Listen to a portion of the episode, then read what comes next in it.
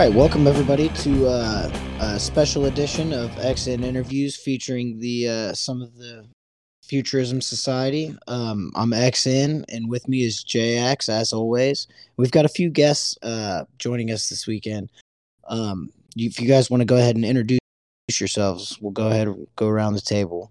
Um, Jim, you want to go first? Yeah, uh, this is Jim. Glad to be on here. Uh, and I will say, there's one person joining today who's not part of the society, even though we've been trying to court him. So just want to give that disclaimer. We have to be transparent about that so that, you know, he's not associated with us when he's not ready to be. So that's fine. yeah, and that uh, would be Metal Sonic Dude. Welcome. Hello. Thank you for having me on again. I'm looking forward to this discussion. Awesome. Thanks, dude. And uh, another one is uh, the Mad Titan. Thank you for joining us. Hello there. It's nice to see you all, and I'm just here to hopefully have a fun time with helping with these XN interviews for once. All right. So, uh, quick disclaimer: we are uh, talking about Kabam Frenchie, who is not technically with Kabam any anymore. So, um, these questions were asked after he had left. Um, Jim, is there anything you want to shed some light on with these questions before we yeah, get started? so so one of the things that was was interesting is when Kabam Frenchie went on to Twitter and announced that it was his last day with Kabam. Um, you know, there was a lot of a lot of people in the community reaching out, asking questions, wishing him well. Um, and so Slayer of Gods had a brilliant idea of, well, hey, why don't we get a post Kabam interview with Frenchie just to see, you know, what it was like working there, what were some of his thoughts on on the uh, uh, the state of the game and the economy. Um, and one of the things that he was he was very very adamant about was he was talking about himself and himself alone, not represent representative of Kabam. Each designer has their own philosophy, their own work method, and things can change since he's no longer working at Kabam anymore. And keep in mind, he left, I believe it's back in March, wasn't it? So maybe even February. So it's been it's been a bit. We've been uh, working on the back end to collect some questions and get those answers from him. We have them, so I'm gonna make sure that those disclaimers are out there. Awesome. So, um, we'll go ahead and get started then. so, the first uh, group of questions is from Jim. Um, Jax, you want to go ahead and read the first couple? Yeah, man, let's do it. So yeah, so Jim asked. He said, "General general information about the game economy, how you approached it, and how you can keep it balanced." And so Jim will kind of answer what Kabam Frenchie responded to him with, and we kind of discuss it. Yeah. So, and and keep in mind that was his primary role. Was he was the chief uh, game economy designer for Marvel Contest of Champions. So that was why I threw that one out right out of the bat. So his response was, as economy designer, we have two big challenges: make a pleasant experience for the players, and make sure the game content can last for years to come. It's a tricky balance to have. On one hand, players always want more, of course, uh, which can be detrimental to the game. If I, speaking as uh, Van Frenchie, give you everything right away, you will probably be bored quickly. On the other hand, if we're too stingy to extend the life of the game, the sense of progression can be almost non existent. So, without going into too much detail, that is pretty much the basis of all the economy balancing in game, keeping you happy for the longest time possible. That's the answer. So, what's everyone think about that response? Personally, I, I'm sorry. Go ahead if you were gonna say something. no, go ahead, Titan. Okay, so personally, I think that's a, I think that is probably correct because you have to have both hands. Like if hmm. you have too much of one hand, it's gonna balance out the game. To, it's gonna unbalance the game. So it'll either get too boring really quickly, or it'll be too hard to progress, which may which will also make it boring. So you have to keep the rewards intact with each other. Oh yeah, I agree. Yeah, it's really hard too. Like the economy of the game. It's you know a lot of people ask like, why isn't it like this? I, I, MSD has some things later on, and it's for sure it's definitely hard. And this game is, does pretty good job at it. Um, when it comes to the end game player, when it comes to end game players, I'm not too much into that, but as progressed through the game since 2015, it's been a really good ride. And compared to other games, I'm I'm super surprised how good this the game has done, specifically economy wise. Yeah, you know, there's there's I think there's a difference between the economy and what we may look at as the quality of champ. So, you know, uh, being able to pull a five star all the time, pretty it, it gets easier, right? To be able to, to accumulate those five star Oh, shards. Definitely opening that up. You can see kind of as the game progresses more to a higher tier or higher star rating or higher, you know, rank of a champion, then maybe some of the harder to get materials are now a lot easier to come by. Um, so that's that's really where the game economy comes in. Um, and, I, and I just want to make sure that we're we're not comparing that to the balance of the characters, which is a completely different area and not one that I think Frenchie was part of. So, Yeah, exactly. so we continue to, you know, pull Groot. That's not really the game economy side. Okay, so who were the biggest class clowns at Kabam HQ? this is this is I was really hoping it was going to be somebody that that we in the community knew. You know, I was expecting it's probably like Van Kate or, or Sassy. I could I could see either of them kind of um being it. Or honestly, even John. He just seems like somebody that be a big Yeah. clown. But uh uh Frenchie's response was uh the community doesn't know him, but he's a data scientist. One of the most intelligent people I know, yet the biggest clown at Kabam. So I don't know if we can really elaborate on that, but um, I think it'd been I think it would have been interesting if it'd been somebody the community was aware of. So Okay. Yeah. which is which is interesting that you know as many Kabam employees that I think the community engages with, it's like the tip of the iceberg of how many people actually work there. So Yeah, um, that's like that's something really cool, and especially even the people who we do react, you know, connect, we do talk about and do respond to. We still don't know a lot about them, um, and since we're gonna have a lot of the Kabam members um on, I'm I'm really excited to get to learn them. Like we're gonna get we're learning about Frenchie. You know, I didn't know that much about Frenchie before before this, so it's pretty it's pretty awesome that we could uh, interview him and get to know who the biggest clown is, even though it's a data scientist we don't know. I mean, you know, it's pretty cool that this person's talked about. And let me let me just say that I did not spoil it that you're having many Kabam people on. Okay. So I know I spoil things, but I didn't spoil that part. You just did. So. We can edit it out. Yeah. It'll be this is like a month in advance, basically. okay. Um, so this one, I, I have a feeling we're gonna have Metal Sonic chime in on this one, but uh, you want to go ahead and read the answer? Yeah. So uh, obviously, you asked what are your favorite champions in regards to both animations and or abilities. So Frenchie responded he loves Quake. He's a big Quake player, but She-Hulk was my bae for a long time. I can't compete with the newer champions for their animation though. It's improved so far over the years, and on that aspect, I would say either Jubilee or Spider-Ham. So his favorite players, as far as using them, was Quake and She-Hulk. As far as animations, Jubilee and Spider-Ham. So, uh, MSD, what do you think? I can't get much better than that, really. You know, he's a he's a man after my own heart. Saying She-Hulk was his bae, so you know. So he's, he he likes champs that shut things down. Oh, of course, yeah. I- It, very clearly from you know the dominant Quake who just denies all things defensive and offensively annoying. Then there's She-Hulk who overpowers the opponent to the point where they can't do anything. So Yeah. I like it. Very cool. All right. We'll I was gonna- to, uh, Well, I was going to Go add some. So he obviously he says this specifically line about the newer animations. It's we've talked about it before, but it's crazy how the animations have improved. Um, if you go back to like other interviews and stuff like that, like they say Ghost Rider didn't join the game. Like he almost didn't join the game because they couldn't figure out the fire. Um, and they even talk about it again when Fantastic Four joined the game when Human Torch. Like it was like they something that they tried and they just improved on.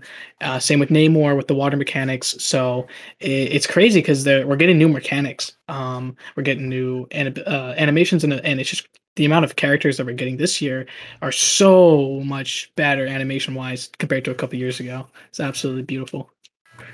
yeah, there. One of the things that I loved, and it's just like with any animation studio, right? So the they talk a lot about it in the Hercules development videos that they've been doing. That you know, many times they're having to develop new technology. Like when Spider Ham came in, they had to develop the new technology to make him look the way that he looks. And so they're continually developing new technologies in order to meet the goal of the designers. So with that, they're also, you know, systems get more powerful, the phones get more powerful, so they can hand most of the time they can handle more of the uh, um, upgraded graphics and, and animations. So um, yeah, I'm, I'm I'm excited to see what we're gonna have by the end of this year or by the end of next year. So Yeah. So Brendan had a uh, couple questions. Uh, why are T5B and T2A given out at equal rates on path rewards for 7.1, knowing that you need way more T2A to use your T5B? Uh, anybody want to answer those? Frenchie says, I can't really say as I did not work on this content. Okay. which And is then- interesting to me. I- Yeah. I, I know we're about to jump into another one, so which is into that the game economy designer doesn't necessarily speak to rewards that are given out on paths. Yeah, that is. It, it almost. It kind of speaks. Uh, it almost speaks a sense of like reward tone deaf. If he's not the one controlling what rewards are given out, you know, as a senior economy designer, economy is about you know resources in the game, and if he's not on command with why resources are being given out or given out and you know where they are being given out the the volume the accessibility i don't know that that, that is kind of interesting. Like why wouldn't he be involved in that? Uh, It almost- piece of content. So this is this is interesting, and and this is where it would almost have been great to have him on here because we we could have asked these follow up questions, but it almost makes me wonder as the economy designer he knows that okay at this point we can have x amount of resources. So hey event quest team here's your lot of resources that you can use how you need. Side quest folks here's your lot of resources that you can use throughout the year. Story quest uh variant content you know because each teams are designing different quests. So i'm wondering if it's not that he's he's not specifically saying what's on each path but he's giving each team an allotment of what they can use for the year. I don't know. Or even for a quest necessarily? Yeah. yeah that would Okay. that would have been a good follow-up question Yeah.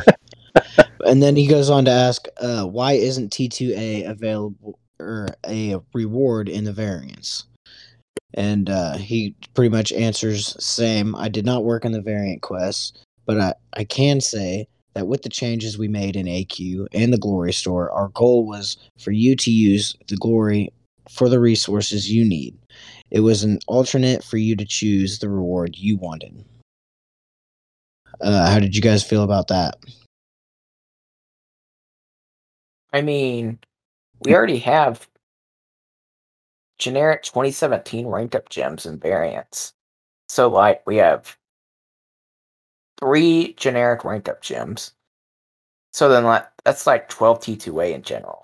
Well and then you Yeah. also have the the rank five i think it came out to a total of 20 equivalent to t2as in there but you can't apply any to the six stars so i get both sides of that conversation right you have to remember that the the not not regarding the five star four to five gem, but all of the other rank up gems are year specific. And if you Mhm. don't have a champion from that year that you need, or you need, or, or you are wanting to rank up, then they're essentially useless. So I don't see that as a T2A replacement. It's more like a placeholder yeah because it's not it's not really T2A if you're not able to use it. uh, yeah, Yeah, i completely get that And, and I'm curious though, with variant content. See how I was trying to say this. See, you know, variant content is essentially a new version of an old quest. So, um, are they meant to be the top tier rewards inside of it, or is it more really to focus on that five star roster? And if so, then the T2A is fine. But it, I definitely, I'd love to see Deadpool, Lusa, whatever, actually have some T2A in there because with the shift to six stars and rank threes, the community needs it. Variant content is definitely designed around 455 and 565 champions. It's not made Yeah. for 6-2 and 6-3s. Yeah. Just like that's that's the nature of the content. Now variant 1 you could argue is designed for maybe those higher level champions just because at the time, you know, we didn't know what variants were going to look like and every variant has had a cascading effect of oh this is the easiest variant. Oh no this is the easiest variant. No this is the easiest variant. So they definitely got the message when when they released variant 1 that people people didn't like this. Now it's kind of it's it's come to its age where people appreciate it now as like a actually challenging variant. Um uh, uh, compared to the others at least you know because there there are some variants that are like really straightforward. Some of them a little challenging but variant 1 is truly the the real variant you know the real Yeah. variant content uh, and it would have been nice to have seen tier two, tier two alpha in that one specifically. Yeah. But for me personally, I don't think. I think if they were going to include tier two alpha in the variants, I'd want to see one of two things. I'd want to see an increase in variant difficulty, or just don't give us the rank up gems and give us tier two alpha. Yeah, because the the variants are really really good at allowing you to rank up champs that you may not have wanted to rank up. Right. But with all the buffs that they're doing now, these you know those those 2017, 2016, 2015, They're going to gain more gems. value. Yeah. Oh, absolutely. Uh, I can guarantee you that I use my variant content to rank up my Black Panther. Oh yeah, I uh I, I can name quite a few that I've I've used rank up gems on. You know, magic. Uh, I plan on using one on Ronin. I used Howard. one on Rogue. So there are a lot that that have value and are worth it, Yeah. but it's not. I don't think it's enough to justify the T2A, the lack of T2A yet. Yeah. If they keep buffing champions from that era, and and you know they're actually meta relevant, then they're actually going to be pretty solid. But um, if if they're if they keep putting out buffs like Daredevil Hell's Kitchen, then it's Mhm. it's not going to be something people are going to be interested in. Yeah. Okay. Uh, we'll move on to the next question, JX. Yeah, man. Sorry. All right, so I'm gonna do Marcus's question. Okay, we're going back up to Marcus. Okay. yeah, so I'm gonna do Marcus's question. So, um, I guess I'll I'll, I'll respond as Frenchie and say his question. So Marcus, he says, uh, did you have any previous love for Marvel, such as reading the comic books or loving the movies, etc., before working at Kabam? And so Frenchie responds, says, I loved watching the X Men cartoon growing up. I, of course, as well. And I saw most of the new generation of Marvel movies released before I joined Kabam. I did not know much about obscure characters, but working at MCOC has greatly improved my knowledge of the Marvel Universe. That being said, I always was a big fan of Deadpool. Yeah, that's that's awesome, dude. that's cool that he used to watch uh, uh, all the X Men cartoons. Me too. Yeah, man, those are the Oh. best. See now I've got I've got the theme song in my head now. That's actually my ringtone. I don't know if anyone knows that. So nice. I love that, man. It's so good. It's, uh, yeah, it's my by far my favorite cartoon of all time. Excellent. Okay. Yeah, so Sinister has uh, a couple questions here. Um, when we when can we sell T4CC? He's Hmm. joking, but it's a good question. if anybody wants to answer that. Yeah. So, Subject- so Frenchie came back and was like, "Yeah, the subject comes often and comes up often during meetings. Uh, it's definitely planned, but we as a community we're going to have to wait on that." So, uh, I, I I can see it. Uh, you know, selling things is can kind of sell T4CC, but not for T5CC, and you have to require a sigil for it. So, um, I don't know if that's a good or a bad thing, but So I, I don't know about you guys, but I have like a hundred T4CC crystals in my just inventory. Me too. I have a So- lot also. Yeah, I mean, uh, the, I can't claim them because then I'll be in overflow and then I'll have to Yeah. use them, and I can't Mhm. sell them for T5CC. Um, when do you guys think that there could be uh, a possible uh, opening for selling T4 class catalysts? I mean, I I think it's going to come sooner rather than later. Um, I mean, I'm sorry. Go ahead. No, no. Feel feel free to jump in. I mean, it's you know we got the T5B and T3A, you know, coming in. That's going to be more the focus. Um, whereas before the T5CC was really the big focus. That's what everybody needed. That was the new catalyst that was on the block. That you know that's where Kabam could make their money by doing deals, providing content that was hard to make you spend your units unless you're MSD uh, to complete it to get it. But now that we're starting to see T5 or T6B and T3A uh, coming into the contest, those are going to be the new money makers for Kabam, and I think we're going to start to see. Right. T4CC being able to be sold for T5CC not to be that big of a deal because what's it going to be 160 sh- uh, shards you're going to end up having to sell so many just to do it anyway it's it's going to come to the point where someone who bought every single offer that included T6B and T3A, by the time Act 7 concludes, they'll be able to take a six starter rank 4. And Yeah.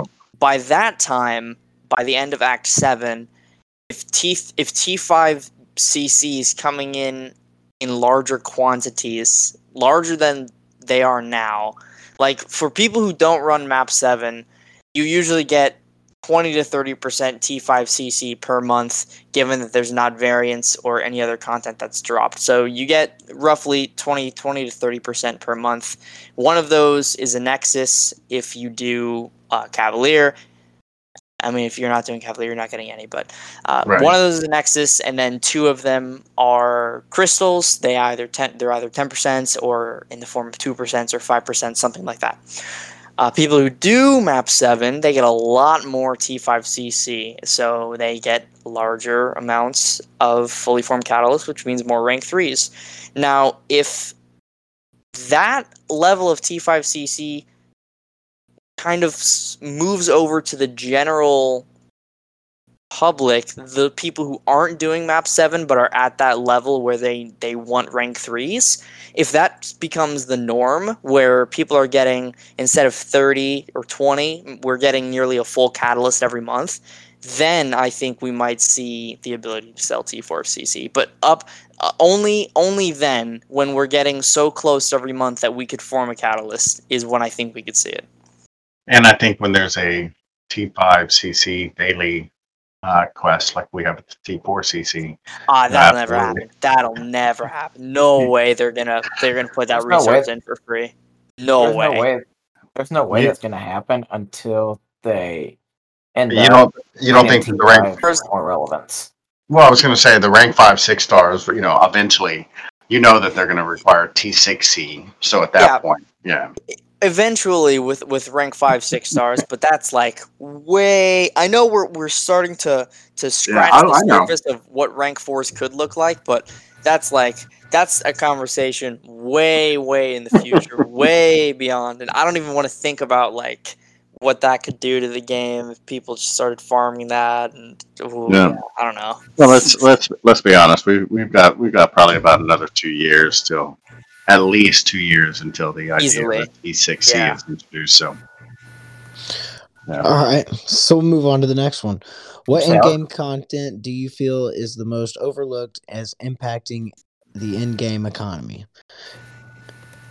okay. So this was uh, you're missing out on potions uh, here, revives here, units here, etc. So this is this is all about what we a lot of people do, and that's resource farming. So his response was, "There is no game mode designed to quote unquote farm resources like potions and ROL." Nonetheless, I think a lot of players undervalue what incursions can bring in terms of resources, and you don't have to spend ten hours a week playing it to obtain the most uh, of the rewards there. Other than that, there's nothing really that you guys don't already know. So I found that interesting. Uh, anybody want to else touch on anything else on that? Well, I mean, Incursions actually has a lot of artifacts. You can get like twenty to twenty five or something around there for just a 10 zone sector 8 and 10 zone sector 7 and that's about 70% of those free 2000 six star shards which is actually pretty good if you ask me and Yeah. On top of that you have all the six star golds you get all the six star shards you get from the milestones the five star shards and then the gold added on Yes. Oh, yeah. Uh, yeah, my roster has definitely improved, getting six stars a lot faster because of these rewards. Uh, I always race with my brother because he plays the game, so does my dad, and so me and my brother will definitely do incursions every time to make sure we hit those milestones, get those six star shards, and it's really good. Like I, I, I really enjoy it. Okay. So, yeah, uh, and I, yeah, I think ahead. it's inter- yeah. Sorry, I think it's interesting though that they are aware that people know that you can go out and find you know revives or find uh, uh, you know potions and things of that nature. And I like the fact that they didn't cut out. They have done that before. They have removed. Um, there was a Act Two quest, I believe that. I think it was well known that every single Always time you went into it, yeah, Yeah. yeah, it always farmed, and they went in and fixed it. So it wasn't just a random thing here and there that you know, hey, it has a good likelihood of it. This was a six six step quest that took six energy. That if you had your four or five star, you were just bowling through it, and you were getting a revive every single time. So they, Every they single time, exactly. yeah. Yep. Yeah. So so you know in that one I could see where hey okay let's let's remove that one but the other ones okay we'll make them work for it. If they want to go out and do that they're gonna have to you know run you know a full almost a full energy to run through this one to get a revive. And does that make sense when the amount of units it takes to refresh your energy if you want to continue to do this over and over? It's almost close to it, so you just gotta have to wait it out. So uh, whereas if you were taking six energy every time, you could do that multiple times, grab tons of them. So I think I, I- I'm glad that they're leaving it in some places, but yeah, I think it would say kind of a broken one to have it at every single time. But you want to remember when you were able to farm revives in realm of legends That's what I was about to say. Yeah. yeah. Hello there. They- There's Slayer. Slayer. Hi. Slayer of Gods. I'm fashionably Does late. Slayer- My apologies. Now, are we gonna break? Are we gonna break the podcast because we have both Slayer of Gods and MSD on here? We're not gonna start like this fight where we have to in corners or anything like that, right? Well, I, I call it truce. How about you, MSD? Are, are we are we good for this one time? He's on Okay, mute. he's not gonna Okay, he's on mute. Got it. All right. Well, I'm gonna I'm gonna take that as a yes. I'll take it as a yes. Okay. All right. Yeah. So uh Jax had a couple of questions. Um he says, What was your role when working at Kabam? And what were the changes you and the team made to the economy? Yeah, so um, I'll answer as Frenchie. Uh, I just kind of wanted to know like what he actually did, because you know, you know, there's a lot of stuff we don't know about Kabam, so I wanted to you know get some information.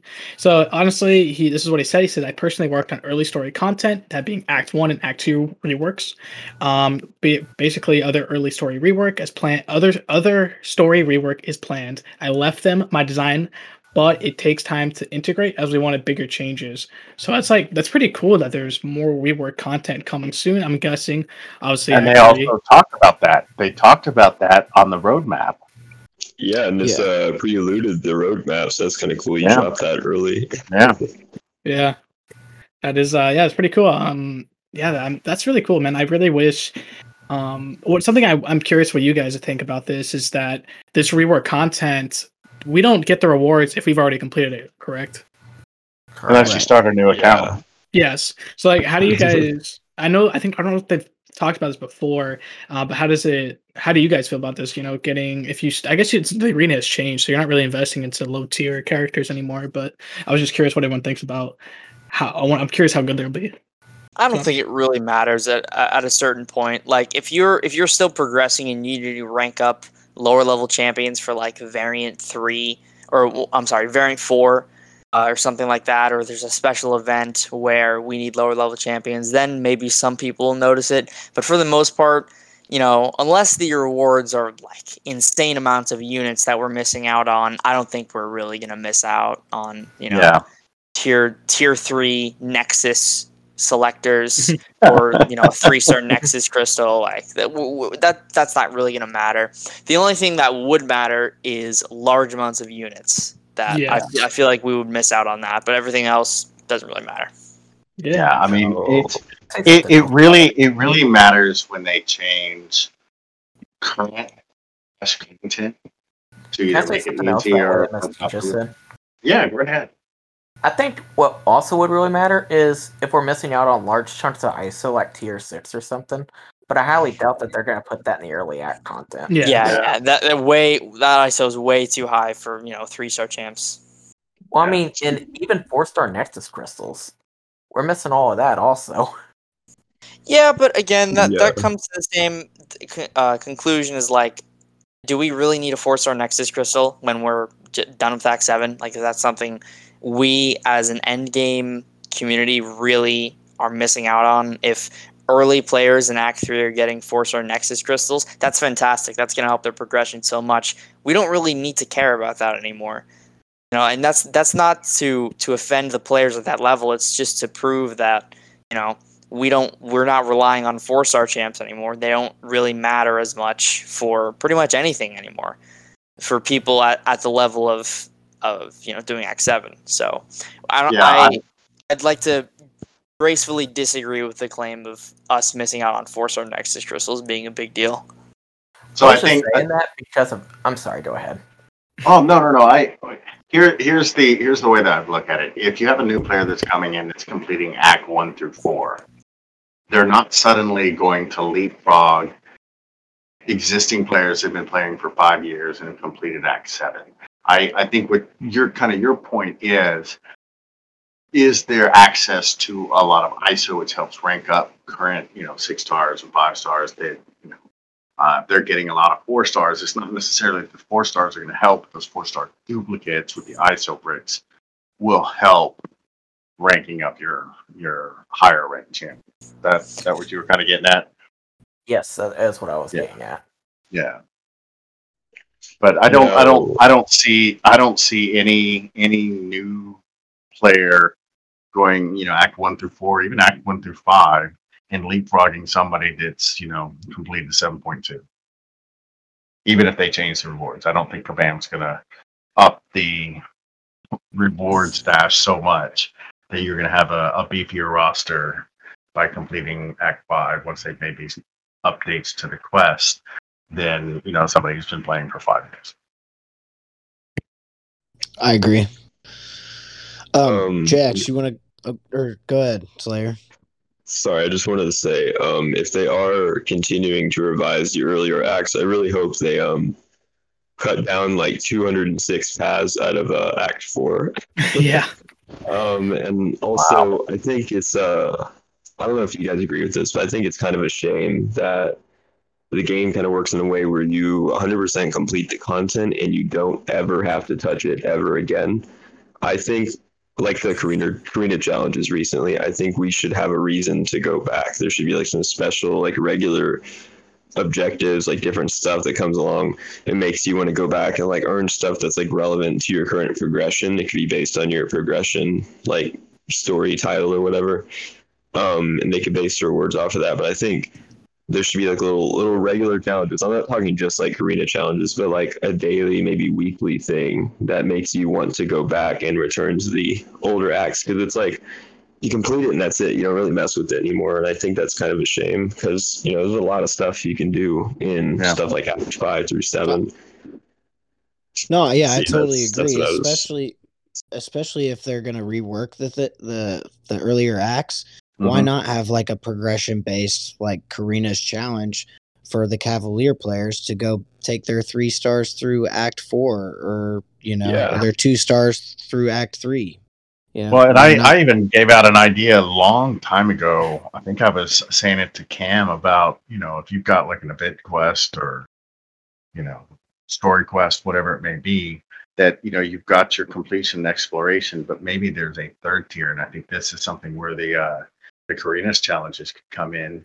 Um, and MSD, you're going to love this. you're absolutely going to love this. But um, you know, going back and completing certain content with champions, but you know, hey, without using items. I mean, that's some of the biggest pushes that we see on, you know, some of the content creators is going back and creating, you know, hey, we're going to do an LOL run itemless, or we're going to do, you know, an Act 5 chapter, whatever, itemless. So adding in some of that kind of refreshes the content, but you got to put restrictions. You know, if you're going to take acts, you know, six star rank threes into Act Five, well, yeah, you probably couldn't do it itemless, but um, you know, look at some different content, put those restrictions on there, but also have that ability that you know, if you can do this itemless, you know, that that's a pure skill accomplishment many times. So Yeah. Jay, actually want to keep reading the answer? Yes, let's do it, man. Okay, so he also said that he um he he made a controversial change to removing the act completion rewards. He says he wanted to be more generous to players who could not finish all the content, but he underestimated the perception power a big chunk of rewards have on the experience. Yep. So what he's talking about, you know, we've had it for a few months, is you know, it used to be that there was, you know, a big completion reward and then there was a big exploration reward. And now um, it's really along the lines that they've removed one of the, the big chunks and they've spread it out throughout the quest. So if you're not able to complete the, you know, all six chapters of Cavalier one month and you're only able to complete four, well, in the past, you missed out on all those rewards. And what the change did and what it brought it into was spread it out over the quest as opposed to you only get this if you 100% this. Um, so, yeah, I think it's really that perception of, you know, when I'm done, hey, I get everything at once, where you're not really losing out on everything. It's just the way that it's delivered to you differently. Yeah, and I want to want to quickly say I think Act Seven follows a lot of this philosophy as well. You look at the rewards, and it doesn't really seem like much, but if you look in each quest, there is so many rewards per quest. It's like a couple hundred units. There's a lot of gold. There's what like you can get a tier five CC or not CC. God, I wish. Mean, you can get a tier five basic like every quest. You can get a tier two alpha every quest. It's a nice stack. Like it just doesn't look as good, but like every quest, it has a lot of stuff in it. I think like. I like being able to be like, oh, I'm so close to a six star. I'm just going to do this path now and get it, you know, or hey, I need a tier five basic, you know. So I think it kind of follows that trend and it's kind of rewarding. And I kind of like that, that you can play it like that, do one path and get that reward as opposed to exploring the entire thing and getting it at the end. What's your thoughts, MSD? I I I'm in complete agreement with Slayer. I think that that philosophy is great, and I I really can't wait to see it employed in future content as long as it's done well. Okay. Yeah, if it's not too scattered, I think it'll be perceived very, very well. It'll be it'll be received really well. Um, but if it's scattered too much, it's not going to look that promising, and it's going to be a lot more tedious. So it really depends on how much of what they add in certain stuff. So yeah, that, that's kind of my closing thoughts on that. Yeah, it was just the it was you know people being able to open up the rewards tab and see everything they can get once they 100% it. Now you have to open up a few more uh, sections and scroll a little bit more to be able to see everything. But it does reward people that maybe are progressing. They can't complete all content right now. That they're not cut off from all the rewards until they're able to to complete everything. So Hundred percent. Yeah. So he goes on to say he created the Summoner Sigil. It's the biggest value for your dollar, but he uh, but he understands why players would feel it's not worth it. It is though. I love the sigil. I, I do it. I just Yeah, uh, I I buy the sigil. So, um, you know, and I look at it. Even if I spend nothing else on the game, think about how much entertainment this game provides to you. It's you know, you think about you know, you could go out, you can hang out, you, you know, sit at home play. I'm giving ten dollars to a company so that they can keep the servers on. I know that's not my ten dollars just doing it, but it's a little bit of a. Hey, I'm getting a lot of rewards, but also, to me, it's worth it. This you know, this company's provided years of entertainment, even frustratingly at times. But you know, it's, it's it's years of entertainment, and just like with anything, you know, it's ups and downs that you like, you don't like, but you've still stuck with it. I mean, uh, most of us haven't missed a day, you know, and that that kind of engagement with the game. Hey, here's my ten bucks a month, thanks. and I'm getting something. So Yeah. He goes on to say, um, but in a more general matter, I created some tools to make my fellow designers' life easier. I was also reviewing with uh, some other people everything that was released in game. Monthly rewards offers, AQ and AW, and basically everything that came out of the door. When something is released in MCOC, it's never a one man job. We have a bunch of people giving their feedback to make sure it's consistent with our goals. I mean, I think it shows. To be honest, they do they do a pretty good job of keeping everything balanced. With yeah, for sure. Um, so he he goes on to say we have made a lot of economy changes over the past couple of years, but most of them are rolled out slowly over time. So you don't have to feel a drastic change, but it's always for the better. Yeah, I definitely feel that. like, I, I never really feel economy changes as soon as they're made. I definitely, looking back at like 2017, when I when I, I remember most about the, the game in 2017, is just how crazy it's changed since then. So I for sure agree. I mean, you can Yeah. definitely see it from variant one to variant what? What are we on now? Six, seven? Seven. Yeah, seven. hmm Heck, now, um, as an example, like I know gold was, it kind of still is a big problem for some people, but years ago it was a massive problem. But now you have all these variants. They give out millions of gold. You got uh, these new arena crystals. You got incursions. You got you know more more arenas that give you more battle chips, which get you more gold. You know, they're they're they slowly like change the resource influx and stuff. Even like duping more four stars to sell the ISO and get more gold that way. And you know, it, it really shifts a lot. And like every player has like a specific route, I think, is how they designed it. So you're always searching for something, but by the time you get that thing, you're gonna be draining on something else, right? Yeah. But um, Yeah. yeah, they they do put a lot of thought into that as well. I think the economy is probably like one of the most important things with the game because if that's not balanced, nothing is. You can rank up wherever you want, or you can rank nobody up, etc. Like it would break the game if the economy wasn't balanced. Yeah, for sure. So uh, JX goes on to ask the ne- the next question: uh, Were there any improvements you wanted to make for the game that you didn't get to make? Yeah, so um, he says yes, tons. Mostly because we are lacking time. Keeping the monthly release schedules, quests, characters, etc. takes a lot of time. I, I can't read the rest because someone's on top of it. Okay, thank you. A lot of time and a lot of people, so it's hard sometimes to develop features that we really want. But I can't reveal any of that stuff as some of them might still be on the pipeline, though the team is doing a great job prioritizing and we've been more and more conscious about what you guys want. So yeah, I was really excited to get this answer because this is uh, it's really cool. It definitely reveals a lot about um, what goes into the economy, what goes into making certain changes, um, especially the future of the game. So what, what does everyone think? This this is again kind of a a, a prequel to the roadmap. Listening to some of the things that we've been wanting, so it's cool to see that he was talking about it then before we even knew that another roadmap was on the way.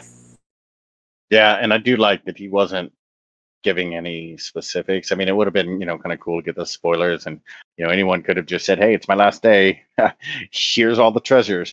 But he was respectful to the company and and didn't do that, and I, I like that. So we got teased with it, and um, it's co- it's cool to see some of those uh, um, coming back out on the roadmap, like you guys were saying. So Oh yeah, it's all coming together now. it's all coming together. It was Agatha all. Of, never mind, I won't do that. Okay. But that's really how I felt. He was teasing a roadmap the whole time with his questionnaire, yet he didn't tell any of us. And Yeah.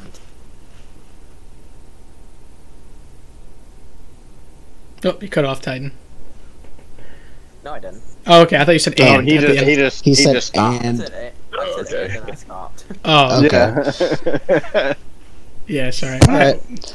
All right, so I'll, I'll read MSD's questions and he can answer. So um, MSD's Okay. first question was, "How is it justified to sell T5CC selectors but refuse to put them in any other content up until 7.1, while proclaiming that they will be rare?" So Frenchie, what he said was designers are not here to make money. So when we make a resource rare, it is because we have a reason behind it that is beyond selling it. That being said, in a free-to-play game, spending money means either skipping time or getting some quality of life. A selector is a little bit of both, and now the T5CC selectors are starting to ramp up. Uh, having the agency to choose the color is considered more of a quality of life than anything.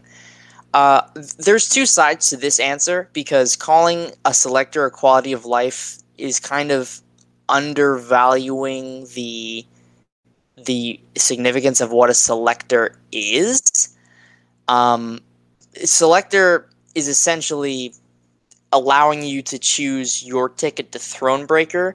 So calling it quality of life uh, isn't necessarily what I consider a selector. I think it's more of a a luxury to choose your own rank ups. A quality of life is something like, you know, being able to to purchase any T T4CC you want, uh, because T4CC is not as valuable as T5CC. I would consider that a quality of life. But I also completely understand this, the the viewpoint of you know it's not because they want to make money. There's more more reasons to selling it first or releasing it first. There's there's always another reason uh, to do that. So I understand that that aspect of it. But the the quality of life part of it, I, I understand it could be considered a quality of life to choose the the color as he says of the T5CC that you want, but it's a lot more than that when you're talking about the road to Thronebreaker and being able to choose, you know, exactly what champion you want to take up and that kind of ties into the next question that I, I ended up asking him. Yeah, so um, I'll answer. So I'll, I'll read the question out right now. So why was the Abyss Tier Five Catalyst situation so randomized? If you're willing to do Nexus T5 now, what was the problem with doing it for peak content? It adds another factor of RNG on the road to Thronebreaker and can potentially leave any Abyss runner still at the Cavalier level. Even in 100%, we are still at the mercy of RNG. No selective for 100%, nothing. You gave us Nexus crystals, amazing by the way. But while, but why not let everyone have 100% the content you designed to be the hardest make one rank up of their choosing by letting them have exactly catalyst they want. Was the Abyss Nexus supposed to solve this somehow? So Frenchie, he wasn't. He, he didn't. He wasn't necessarily involved with the feature, is what he's saying in the response. Exactly what he said was you have to place the content when it was released. At that time, there were no rank 3 champions or only very, very few. He was not the owner of the feature, as I said, but he knows that Abyss development was extremely difficult and nothing went as planned, which is interesting. Hmm. Uh, the rewards have increased several times as it was supposed to be live way earlier than it init- than it was. Also, another interesting thing. Hmm. Uh, he finishes by saying, as time goes on, the resources become easier to obtain. That is why we're doing Nexus is now to open the gate to six star rank threes to more players. So it's interesting to to see that Abyss was kind of a uh, a dumpster fire, is is almost like how he's describing it. Nothing went as planned. Things got changed. It was released way later than expected. It seemed like it was a really difficult thing to develop this content, both in terms of you know the the fights and the the challenge itself, as well as the the release and the rewards of it. Uh, but what his answer essentially tells me is he wasn't necessarily involved in the the rewards of that content. Again, kind of interesting to me that the economy designer wasn't involved with you know a a piece of content that rewards the peak level of resources in the game. Yeah. Uh, he he mentioned you have to place the content when it was released. I understand that. You know, at the time when Abyss came out, I believe there was maybe one or two known rank three six stars. I know the first ever rank three six star was a Sunspot, uh, owned by either a, a Chinese or Japanese player. Uh, and, and that screenshot got shared around quite a bit. And and that was like the first ever rank three. We had never seen any rank three before. And then slowly but surely, a few more came out. There was you know a, a Doom, and then there was a Ghost, and and few started to roll out here and there, but it was not nearly as as many as there are now. So I understand why they wouldn't put a selector in then, but just gating the Thronebreaker progression behind RNG isn't something I necessarily agree with. Since they did give us the Nexus, I don't understand why they couldn't give us at least a Nexus T5CC. And they let us choose the T5CC first, so then that could dictate either if we want to change the Nexus decision or we continue with our original plan. If they're not going to give us a, a full selector, uh, a Nexus would have been fine as well. You know, now we see that in the Cav difficulty, we see a Nexus T5. So chances are you're going to get at least something that you want. Yeah, you know, I, I, I don't think we have to rehash out the fact of how many people were upset about the the six star rank three decision for the Thronebreaker gate. Um, I, I can, unpopular opinion, I can see kind of where they were were coming from um, to ensure that people had the mature rosters before they're you know, getting that. But whether you agree with that or not, I agree with you, MSD, that if you were going to make a progression to a next level based off of being able to rank up a champion when most of the champions in game the rank up resources are very RNG based, it should have had a more robust way to be able to pick somebody that you want to. Uh, Right. I'll, I'll give an example. I'm not in the high prestige alliance. Prestige doesn't matter to me. It does not matter to my alliance. It's not something that you know, we're fighting for, you know, top tier rewards or anything of that nature. Yet, it was either Cull Obsidian or Silver Surfer that I was going to take to make myself Thronebreaker.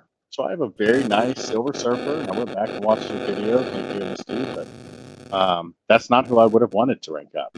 But Right. based off of RNG, I had to. So, It's the, it's the, you know they're forcing your hand when it comes to Thronebreaker because the, the things you miss out on are just way too valuable. Eventually, in, in a cumulative manner, the things you miss out on way way too valuable. So, you know, it's it's a difficult topic because without without having him here to kind of ask a follow up question about it, you can't really you can't really get anywhere. You have to take what you're given and, and see what you can do. But yeah, it's uh I'll always have that resentment for Abyss. I love the fights and I love the concept of it, but the reward structure I'll always have uh, it won't always sit well with me. And you know, given what Frenchie said and given all those factors, some I agree with, some I don't. I I still think that there was more room for improvement, and if that meant pushing the content back even further, I would have been completely fine with that.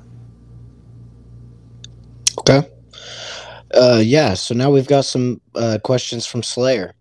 What is your personal stance on potion and or revive revive farming? Frenchie said, I suggested multiple times to remove the potion farming. Not because I don't want you to get free potions, but simply because it's boring and annoying content. And I feel like you should have another way, more fun, and more control to get there. Them. We started increasing the amount of potions you get in side quests, but it's just an experimental phase to get some data.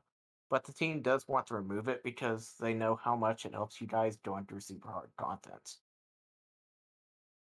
How do you guys feel about uh, removing potions from quests? Well, I mean, if they Um, remove No. it from Realm of Legends and put it elsewhere, I would be perfectly fine with that. Because potion farming is so Mm. boring. But I I I don't, don't think I'd be fine with that. No, I wouldn't either. Um, if they added new content like Alliance Raids or some some new game mode that you know one of the new game modes they announced where they added a reliable way to continuously revive or farm revives in a more fun and engaging way, then I would probably be fine with them taking out Realm or not. Well, not not Realm of Legends, but like uh, Act Four and those quests that they farm in. I would be fine with that, I think, but I don't really agree that they should take them out to an extent because I feel like players should have a choice between those two game modes. Um, like for gold farming, some people go with arena, some people go with incursions. You know, people should have that choice. They shouldn't just take it out. But yeah, if they had if they had like a new game mode to dedicate to grinding those resources in a much more fun and less monotonous monotonous way, I would, You I would be down for that. if they added the the semi-annual or, or the the I don't even know what like the semi-monthly event, the Deadpool potion farming thing. It costs you no energy, and it's like fighting Oh you know rank one four star champions. You get potions from that. If that was like a weekly thing and it reset every week, I think that would be something interesting, something to mess around with. If they brought that back as like, you know, uh, you reach once you beat Act Four, you're you're able to enter this quest and you can just permanently you know redo it and stuff like that. I think that would be something to mess around with because you know what is it in totality you get like 10, 10 potions and two revives if you do the entire thing. So it wouldn't break the game if it was a weekly thing. Like no Yeah. way. Uh, I, I think think- that that could be something incorporated into the game that would just it would it would ease a lot Yeah. of the Realm of Legends bore, like the Realm of Legends boringness, I guess the the, the bore of Realm of Legends, just because no one really wants to be in Realm for three hours, and I understand that, but the grind is the grind is worth it for potions. But if they added Yeah. the the Deadpool, the Hall of Healing event, that's what it's called. I was blanking on the name. I, I think that would be something that people would enjoy as a monthly thing or a weekly thing. As long as there was like unlimited farming, because there's no limit to how many potions and revives you can farm now. If they put a cap on that, people would riot, like a weekly yeah. cap or something. Um, so I'm not sure how they would structure it, but yeah, as long as they don't take the limit out or the limitless aspect of it out, I wouldn't really care personally. I I, don't think any of us want to be in Realm anymore. all they would need to do is reintroduce the quest, maybe bump up the rewards a little bit. So, like, let's say you do the entire thing, you get 12 or 13 potions and three revives, but you can only do it once a week. No, you can't do it every day. Can't do it every three days. It, it, it resets. It starts on Monday and it resets on Monday, and that's it. From the entire thing, you get like 13 or 15 potions, and you can get two to three revives, and that's it. And then you do it again next week and next week. And that would introduce a reliable way to farm revives on top of other ways to farm revives in quests. It would give you like the option of I don't really want to go grind out Act Four right now. Uh, let me just do this really quick. It can take me you know 20 minutes to do the entire thing. And there we go. I have three revives, and I can get three more next week, and I have some potions in my stash again. So I, I think introducing the halls of healing instead of making it a special event, introducing it as you know something that players can actually use on a weekly basis. I think that'd be something definitely they should consider, and I might actually, I might, I might uh, try and contact a Kabam member about that. Or even if it was like a daily event, like the cat daily catalyst quest, you could get like two or three Oh, yeah. potions and one revive every couple days or something like that. You know, that would be cool. yeah, that'd be cool. Anyone else have any have any thoughts on that? I mean, personally, I would think that one week is probably too much. I would probably take it down to like two or three days because chances are that people would still be farming more than people would probably be farming more than that in a day. And if they got rid of it in Realm of Legends, then chances are that people would be making less overall and people would be rioting. Yeah. Yeah, that's why I say make it an alternative and don't like remove it because I don't really see a reason to remove that. And Yeah, not I, I don't an think anything yeah. should be removed. I, like like Yeah. Slayer said, I think it should just be like an alternative, and maybe like you said, Titan, r- maybe seven days is too long. Maybe three or four days is more realistic. Uh, but you know, if they were to to put this concept into works, I think making it an alternative is something it should be, not a a full on replacement for what Realm is, because they can't they can't change Realm. Realm they have to leave alone. They can't do anything to it because people are going to be very upset that their potions are gone if they do something to Realm. So they already changed it once. Can't farm revives anymore. Uh, so they, they have to leave the potions alone. The only thing that I would like to see changed is if they maybe increase the value of the potions, but I, they're not going to do that. So Or if they Yeah. give us more for beating a fight, but I highly doubt they would do that. Uh, all right.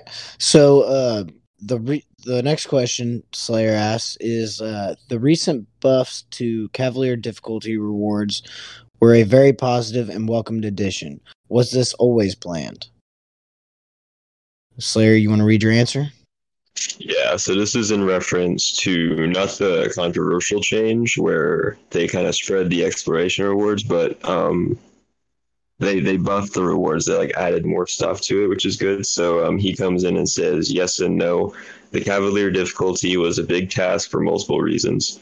So when I designed the rewards, I kept some leeway for myself to increase the rewards in case we could not get to a quest where we wanted it to be, as it is hard to judge the difficulty of a quest before you get it in your hands. It's often easier that we think it would be. After multiple iterations, the team felt the quest difficulty was at a good spot, so we simply assessed the difficulty and knew the rewards did not justify the effort. Shit. Hang on. Let me stop you. Craig left. Yeah, I'm recording. Uh, Jay's, Oh, recording. okay. Okay, cool. yeah, I, bad. I missed the first five minutes though, but Oh, It's all right. We can. Okay. we we can- were recording intro. That's about it. No, okay. All right. Good. We're good. Sorry. All right, no worries, no worries. Um, he said after multiple iterations, the team felt the quest difficulty was at a good spot, so they adjusted the rewards because they assessed that it wasn't worth. Uh, the rewards didn't meet the effort, basically. So that he's referring to what you know. Remember Kabam John's posts, um, where they were kind of tweaking the difficulty and stuff, and like sharing the intent and stuff, and they realized the rewards didn't adequately meet the um the difficulty. So I, I would I would say I would say for me personally, I don't think it was difficulty that wasn't rewarding. I think it was time effort. investment. Yeah, time Yeah. investment. Yes, yes, I agree with that. because Cav isn't hard. There, there are some nodes like the, the the Spidey in this this monthly Cav kind of annoyed people, but just gotta read nodes, man. Like Yeah, not that hard. Uh, but for the most part, Cav is not that challenging. Um, and I, I don't I don't think it was a, a standpoint on a standpoint of oh we need to increase rewards because this is hard and and the rewards aren't justifying it.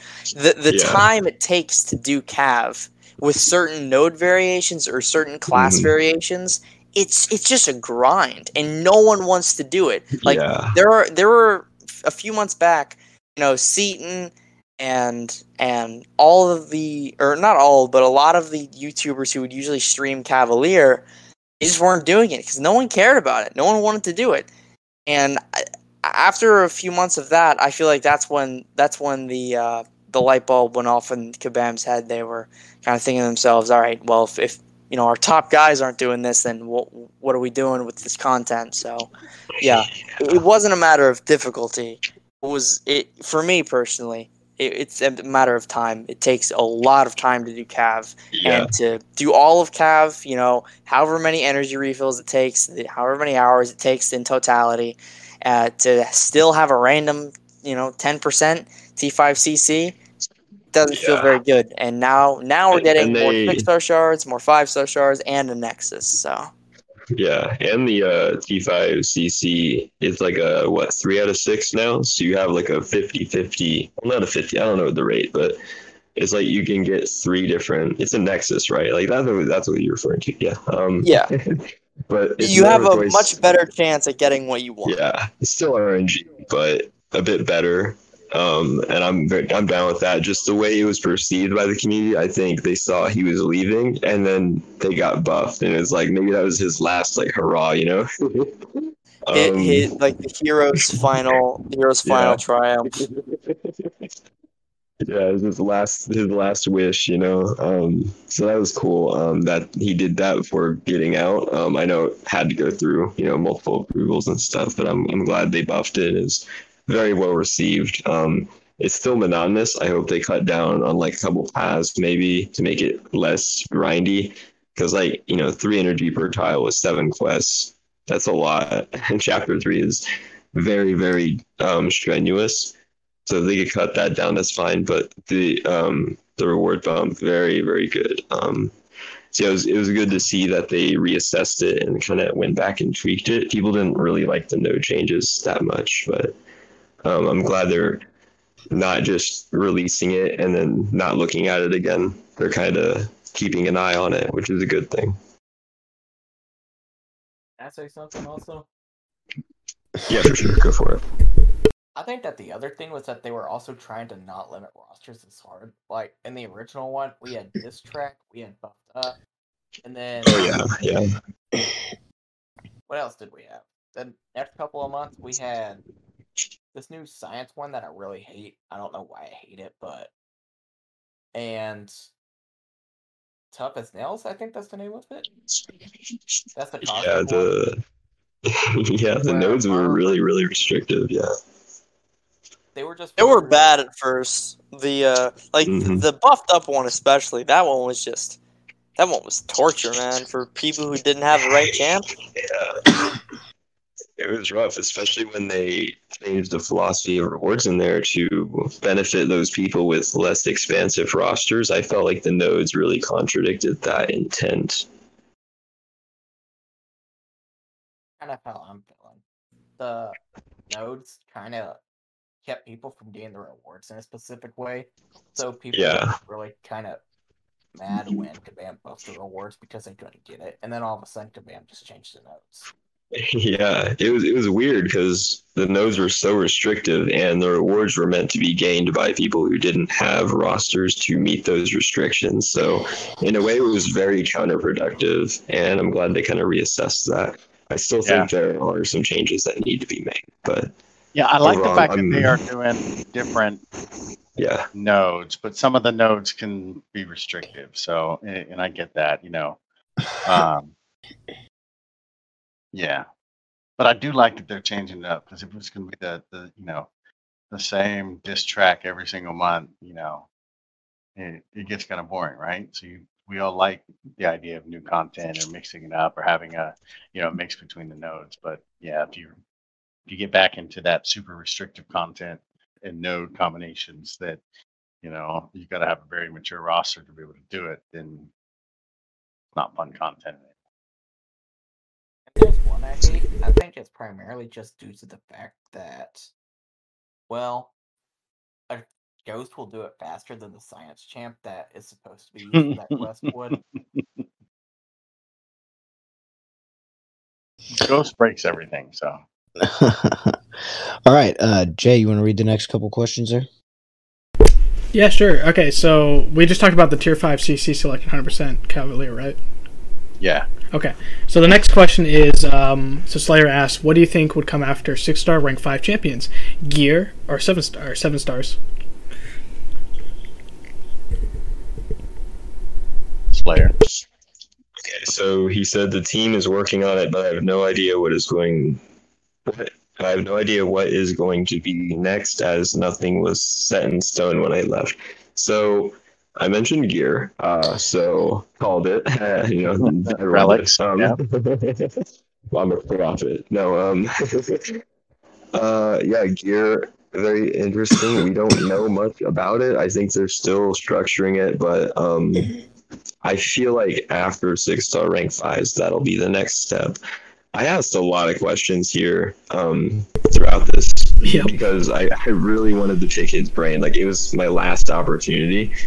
Um, so I apologize, but also uh, great answer. So he didn't know, and it wasn't really his department anyway to know that. But um, considering he's the he was the economy lead economy designer, um, I think he would know about the resource allocation and where those would go with like the future of champion investment. So like you know red stars like they do in Strike Force or like gear or seven stars or something. There's always going to be something in the future because they used to say there'd never be six stars, and here we are. So that's that's just about it. i think we could have an know. entire conversation on the idea of Oh yeah, the you know gear slash relics and i know there's a lot of people that they hear the term gear and they think of a failed experiment overseas that they had with that but you know Mhm. i i here's something i haven't heard anyone talking about but you know this idea of the relic system being able to you know add additional abilities to your champion we kind of already had that in game and i'm not talking about masteries you know at the very Synergies, man. well, synergies. A- Absolutely. That's exactly what the synergies are. Except if you think Yeah. about uh, synergy ability without having to have the synergy partner, I think that's kind of the, the idea that they would be going through with relics. Um, but yeah, we could get into whole entire conversations about yeah. paywalls and you know how those are going to be introduced. And I, uh, yeah, we could we could have two hours on that one. So, um, Oh yeah, for sure. Let's Yeah. save that for yeah, another save that for another time. Yeah, I can, I can also see Yeah. Relics being used as like a second signature ability or something. But yeah, Yeah, I can see that too. Yeah, Yeah, That's it's like good the Infinity Stones, how it buffed up the original Avengers a couple years ago. Oh, I love those. Oh, those are That I- was so cool. Yeah, that was so awesome. Um, or even the way you kind of saw some stuff with uh, you know, little Stevie, you know, being able to yeah, to the buff him up. yeah. You know, Mhm. I, I think we we're we're seeing ideas and things that they've been trying. And one that one of the uh, um, one of the interviews that I I listened to, oh, it's one of the Hercules Dev videos. It's like they they don't want to develop anything that's only going to be used one time because it's a waste of Yeah, for resources. sure. Yeah, So anything that we see in game that's you know, it's oh that's unique. We haven't seen that before. Uh, we'll see it again eventually because they've Yeah, invested. like, yeah. like a root and stuff like that. That hasn't surfaced yet. I think they're still working on it. But like like root, for example, and uh, AOE and stuff like that. yeah, Um, area of effect, stuff like that. They're they're definitely working on that more. So I know that'll surface again. I know not everyone liked that either. That's also another discussion Yeah. entirely. we we should we should we'll we'll have another podcast Yeah. on that. The, the goods and bads of the potentials. yeah, it's it's definitely a tall tall uh, question. All right, so the next one. Um, I was gonna- Is there a chance? Oh, sorry, sorry. Go ahead. Yeah, okay. So, is there a chance to get T5CC cap will be increased? Some summoners, Karate Mike, as example, have too many of one class, but no champions they're willing to invest those resources in. Will champion buffs solve this issue, and will it be fast enough? He goes on to say catalyst cap increases when new ranks are created. As a rule of thumb, it's two to three times the max amount you need for a rank up. For instance, if you need maximum three tier three CC for a rank up, so the cap should be between six and nine. So I think that that's interesting. Um, I didn't really think of that when I asked it, but um, yeah, I guess by the time we get um, six star rank fours, uh, we'll see an increase in the tier three class catalyst cap.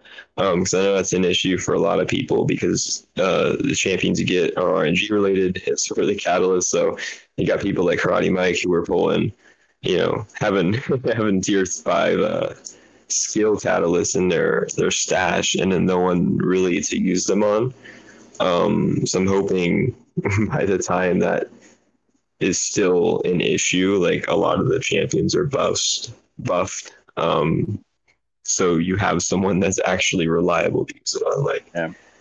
Buff Moon Knight. Um, I think I think that's a cool rule of thumb that they have there. That I don't think I've ever heard that anywhere. Of you know, two to three times the max amount you need for a rank up. So that's interesting. Makes sense. yeah, for sure. Oh. Um, because when a new catalyst is introduced, a new rank is introduced, and when that's introduced, um, what was I going to say? You're going to need more of that catalyst, which would warrant um, an increase in the the Yeah. cap. So that, that makes sense. Yep. All right. Um, All right, I guess Okay. so. For the next one. Yep. Is there a chance that there will be an additional tier of the Summoner Sigil? What is the future of the Sigil? okay. Uh, Titan, do you want to take this one? it is not planned right now, but we never know what can happen. I guess let's talk. Let's talk 30 minutes about this answer, guys. Yeah. Okay. So now, I, how I, do you- I'm, say- I'm waiting for not this next question, but the one after it, because I think that's Yeah. one that we'll Okay. talk for 30 minutes. Oh my on. goodness. Okay, So I'm not um, gonna I'm not gonna drag on about this, but I know it has been speculated by a lot of people they'll release like a VIP summoner sigil where it's like thirty dollars a month or something, and you get like more Yeah. stuff. get I hope here. they don't. I You're hope they Yeah. don't. Crazy. No, no, no, no, yeah, no, it no, would no. be it would be That'll so kill the game. it would be so Yeah. imbalanced. I don't like it, so I hope Yeah. they don't do that. Yeah. You conspiracy Okay, so- theorists. Oh Alright, so okay, let's how do you how do you determine the balance of resources in game? Do you weigh certain resources and their amounts against each other? Do you base this on uh, respective content? How much collaboration does that require with other devs? So That was a lot. Sorry. yeah. All right. I, I really wanted to get in the meat and potatoes with this one. So he goes on to say, um, on a giant game like MCOC, you have to collaborate with the other devs as it is hard to keep track of everything. But it all comes down to how fast we want to progress the commitment slash difficulty slash intentions of those different game modes and how much you spend on the game. Originally, we never intended for you to play everything every month. We wanted to give you a choice in which mode you want to play but turns out players usually want to get all the rewards possible. You know, go figure. Uh, so we had to adapt this behavior. we had to adapt this behavior to try and not burn you out. This includes changes in gameplay and economy. So that's interesting. They intended us not to play everything, but you know, us, um, the overachievers, um, had to. So now they're trying to make sure we don't burn out. So I think that plays a huge role in like resource allocation and where they decide to spread things out because if they spread things out too far, um, people are going to want to play too many modes and then they'll get burnt out and then not play. So if, if that makes sense, I if you guys have anything to add. No, I'm. Yeah, go ahead. I just think it's cool that they're trying not to burn us out because they know too much content we have to do. Yeah. They know. Well, they want gonna us be able to- They want us to play the game. So if we're not playing the game, they don't. I uh, mean, they don't have Wait, to guys- play. Next month we have Summer of Pain and Grandmaster's Gauntlet, and Oh, Summer of Pain's gonna stretch out for three Oh, months. man. So Yeah. that's a lot of content. Yeah, let's That's let's be lot. honest here. When we when we sit here, we go, yeah, it's good that they don't you know want to burn us out, and you know not everyone's going to play the same content, and then you have MSD who's playing the same fight thirty different times yeah. in two weeks. So you know, I, I'm excited for Summer of Pain to see these week long single fight matches and how many times he could beat each match each week. Um, and We'll have to start. We'll have to start like a betting pool on that one to see, you know, who can. It's Okay. different because I I enjoy, uh, unlike a lot of people that I talk to about, you know, doing fights like Grandmaster or any Abyss fights. I enjoy doing a fight over again so I can apply what I've learned from my previous fight. So you know, I don't really get tired of doing the same fight over and over and over. So I So thought it was flexing on the entire community. no, not really. It's more of just a learning experience. I'm actually like you in a way because I enjoy doing the same fight over and over if I just find it fun. Because I just find it fun. I really can't help that. I don't know why. Like Grandmaster. I enjoy doing that fight, but I just don't have the energy or willpower to go to it and do it a bunch of times. Hmm. Yeah. The, the, the annoying thing is the path. It's not the fight. You know, the end reward is fun. All right, y'all ready to get into the controversial stuff? Yep, let's do it. Might as well. no. Okay. Can we make Jay. a maximum of two minutes on this question? I yeah. Okay, so that's the final the question. This is the big one. Are you oh, one of those good. people who likes pineapples on pizza? Oh. Does anybody here like pineapple on pizza first before we read his answer? No. No? Big Nobody?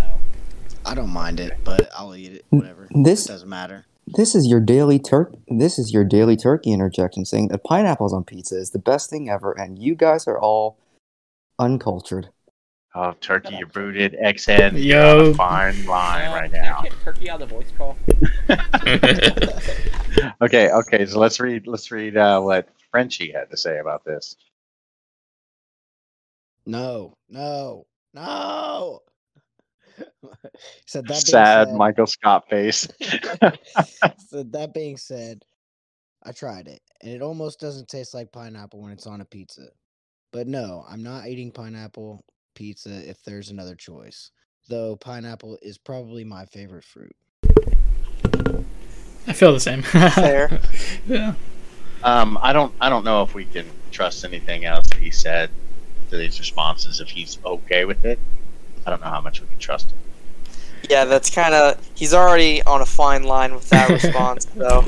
Yeah. All right. Well, I'll go to the next question. So he asks, "Are there any champions who you think are underrated by the wider community, and who would that be?"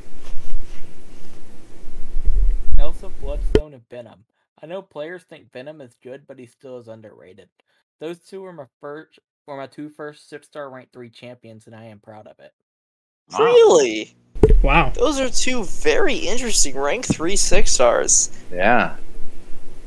Yeah, I mean, hey, Venom is is one of the most useful champions in the entire game. So, you know, if people don't see that, then they're clearly not using Venom properly. But Well, and Elsa, Venom's a you know, very good plug and play. I mean, he's he's one that even if you don't know the intricacies of his, you know, SP2 convert to Fury buffs and you know all that sort of stuff, you just plug him in and just start wailing against the opponent, and he's he's he's deadly from the very start. But Yeah, I- he's I- very- yeah. User friendly. You know, Yes. he's like he's a really great early champion, and and you don't really see that a lot with you know the end game meta tier champions that they're they're good at the beginning and at the end. And Venom is one of those few champions that will be as effective as he was for someone who just started, for someone who needs a good counter for you know True Strike, or they need a, a champ, a cosmic champ who can nullify buffs. Um, or uh, you know, good Spider Verse counter. So yeah, Venom. I I love the. I appreciate the Venom love, and I also I, I like the Elsa appreciation. I'm I'm a fan of Elsa Bloodstone myself, so good to see that Elsa's getting a little love. Yeah, she's she's got a little bit higher learning curve than than Venom does. But Yeah, for sure. But you know, both of them are are pretty sweet, and they have all the data at Kabam, of course. So maybe he's giving a little hint that Elsa and Venom aren't played as much as we think they are, and more so Venom than Elsa, because you know Venom gets praised a lot by a lot of people. So maybe there, there are some people that just don't use him. So who knows? yeah, Venom Oh, yeah. Venom is that when you know, you know. Yeah, I still use a four star because I don't have a five or six star, and he definitely shreds some stuff, man. So uh, it's pretty I dope. take him into war uh, so so often because I'm on the uh, the Path Nine window of opportunity stun, and you know people love to put Spider Verse heroes on there. Mhm. Oh yeah. yeah. Yeah. Thank you, you just made it easy for me. I run that too, but I rarely see that.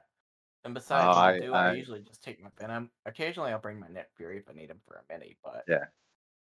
Yeah, but Venom, I, uh, fantastic for that. I think Cosmic Ghost Rider is underrated. Uh, Oh my goodness. You would. Wow, big You would. shock here. Ooh, yeah. didn't see this one coming. Okay. I- I think I he's think- overhyped with damage. I'm not gonna go on a rant here. Uh, I think his damage is a bit overhyped. People get way too hyped about his damage, and uh, the ramp up is a bit crazy. You see him doing like 170k mediums, like oh my god. But like, um, what is underrated about him is his uh, damnation, the uh, power control, buff control, um, etc. Heal block. So I think that's really good. Uh, but yeah, that, that kind of was a joke. But it, it really well, wasn't. hey, It's almost like you uh Slayer, Slayer. If you need any good uh, Cosmic Ghost Rider videos, I think MSD has some on his channel. Yeah, yeah, Oh yeah, I'm I'll, definitely uh, the guy to go for it. Yeah, you're the Cosmic Ghost Rider. asked him on his channel, so. Yeah. So, no, uh, MSD is the uh, Cosmic Ghost Rider guy. But yeah, anyway.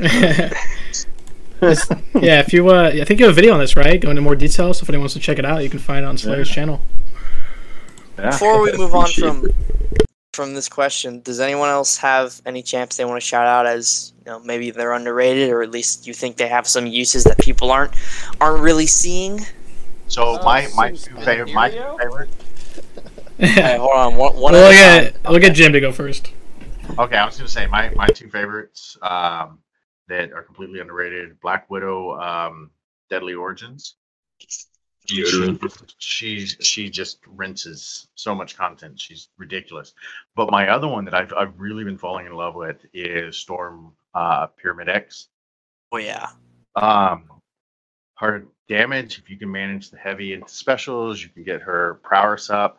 Uh, the fact that she can um, bypass um, people being able to shrug off her stuns and put that passive stun on there. Uh, the fact that she does energy damage. You've got, you know, Korg on Mix Maxers is always the common one. She just makes that an easy fight. Um, I'm, I've just, I've fallen in love with Storm Pyramid X, just learning more and more about her and her utility. It's just, it's ridiculous. So, yeah, big big fan of Storm. She's a really really underrated champion, and I feel like more light's being shed on her now that Jabari Panther's probably going to be in the meta of Alliance War on certain nodes where you need to stun. Uh, to to access damage or, or stun is is vital to the that rotation. yeah. uh, and her being able to completely bypass that that cleanse. You know, she's the only champion that can natively do that, so that that's definitely going to bring her some value. So yeah, big fan of uh, Stormax. I'm probably gonna get booed for saying this, but uh, Green Goblin. No, Get Stop. out. Get out. no, no. I Nope. have found Final myself straw. being- Sorry, this this found isn't a valid answer. very. I have been Yes. very like drawn to Green Goblin. Like if I have an opportunity to play as him, I will. You what are you I'm playing the right game? Yes. Goblin Hey, you know what? too, You know what? hits If you- decently hard. Yeah, I you Maybe Five three eleven. years ago it did hit decently hard. No, it actually does right now. Put, But put him on a Special power two is though. actually not too bad. His special two, it seems to hit a little bit hard, like harder than average, I think. But no, he's, he's garbage, dude. What are you doing? Yep. Yeah, I Like Um, there's champs you could argue are underrated, and then there's champs like Green Goblin. yeah. For me, um, Korg. I think Korg is really, really underrated. Um, he did a lot for me uh, for 6.1 completion when it came out. Like he was the reason I got through that Ultron. He was so good for that fight. He's so good against people who, uh, who evade. Uh, the um, the the one the EMP mod node. He's immune to shock. Um, he countered it some other way too. He had the armor breaks and stuff. He's really good. Like just drop a special three, um, parry twice, and then do a heavy. Uh, yeah, parry into your special three, and then do a heavy after that, and then like try to drop a special two or something. He, he's got decent damage. He can tank special threes. He's got bleed immunity. He's got he's got other stuff. He tells ghosts to piss off. Like he's he's not too bad.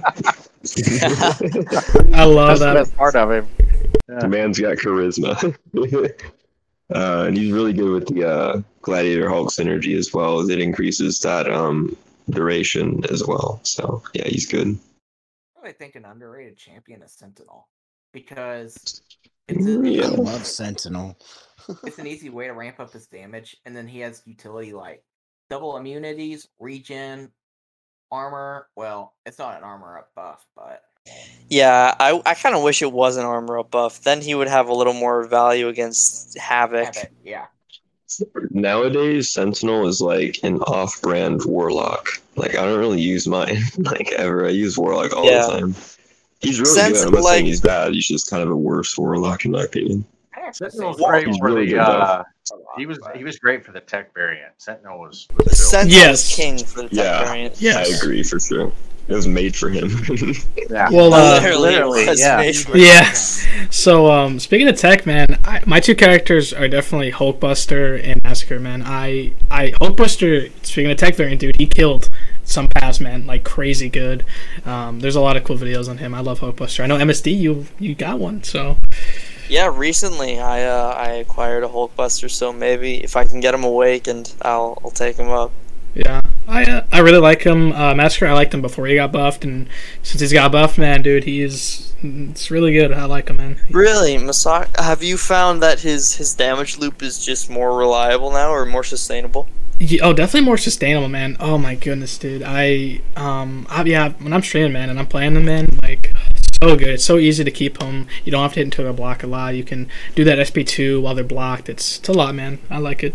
Oh yeah, I, I'd love to get my hands on a higher level version and, and test him out. I think he's pretty cool. I, I thought his initial design was cool, like throwing specials into the block intentionally. Thought Yeah. that was something that was pretty cool. Yeah. Um, Turkey says my answers would be Nightcrawler and OTDD. Okay, I chose the best one. BRD. Okay. I, I get the Nightcrawler one. Yeah. Um, I know B. If he were here, he would say Night Thrasher and Man Thing, which I agree. They're both really, Mhm. really underrated. Night Thrasher's just a great counter. He doesn't have the flashiest damage ramp up or anything like that, but he's got a lot of utility. I think he's overlooked. Like, Yeah. If I remember correctly, he has something like incinerate, a bunch of furies. What else does he have? He's got a lot, man. That's a lot packed in Yeah. I was. He's got Better True than- Strike. Auto uh, block and stuff. Yeah. technically yeah disorient so he counters Mhm. um, certain nodes that require disorient he can apply multiple debuffs he can increase the duration with that special three de- de- debilitate Uh, he can apply a taunt. He can short Yeah. off debuffs on knockdown. If if you get knocked down, which is you know more of a defensive thing, Yeah. but it's still part of his kit. Um, and it, w- something that a lot of people don't know is he can gain one bar of power without hitting the opponent.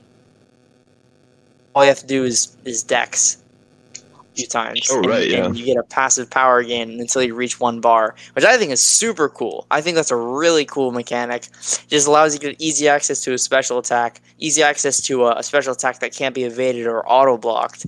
So, in, in a theoretical scenario, you could essentially X the entire time and only throw special ones and kill an opponent. Also, am I crazy or does parent or do parries do the exact same thing? All yes, parries also do the exact same thing. Well timed blocks. Okay. I was just being sure because I would always see a passive power gain thingy, but I never saw any power being gained. Yeah, it's a pretty small amount. Yeah, I'd say my uh my champion is Stealth Suit Spider Man. Packs a lot. Definitely mixed feelings on that guy. I think Yeah. overrated. overrated. All right. I I took my six star to rank two. I never use him. I feel like if I ran or didn't run uh, the you know S word masteries, um, maybe I would use him a lot more. But I, I literally have not used him in months.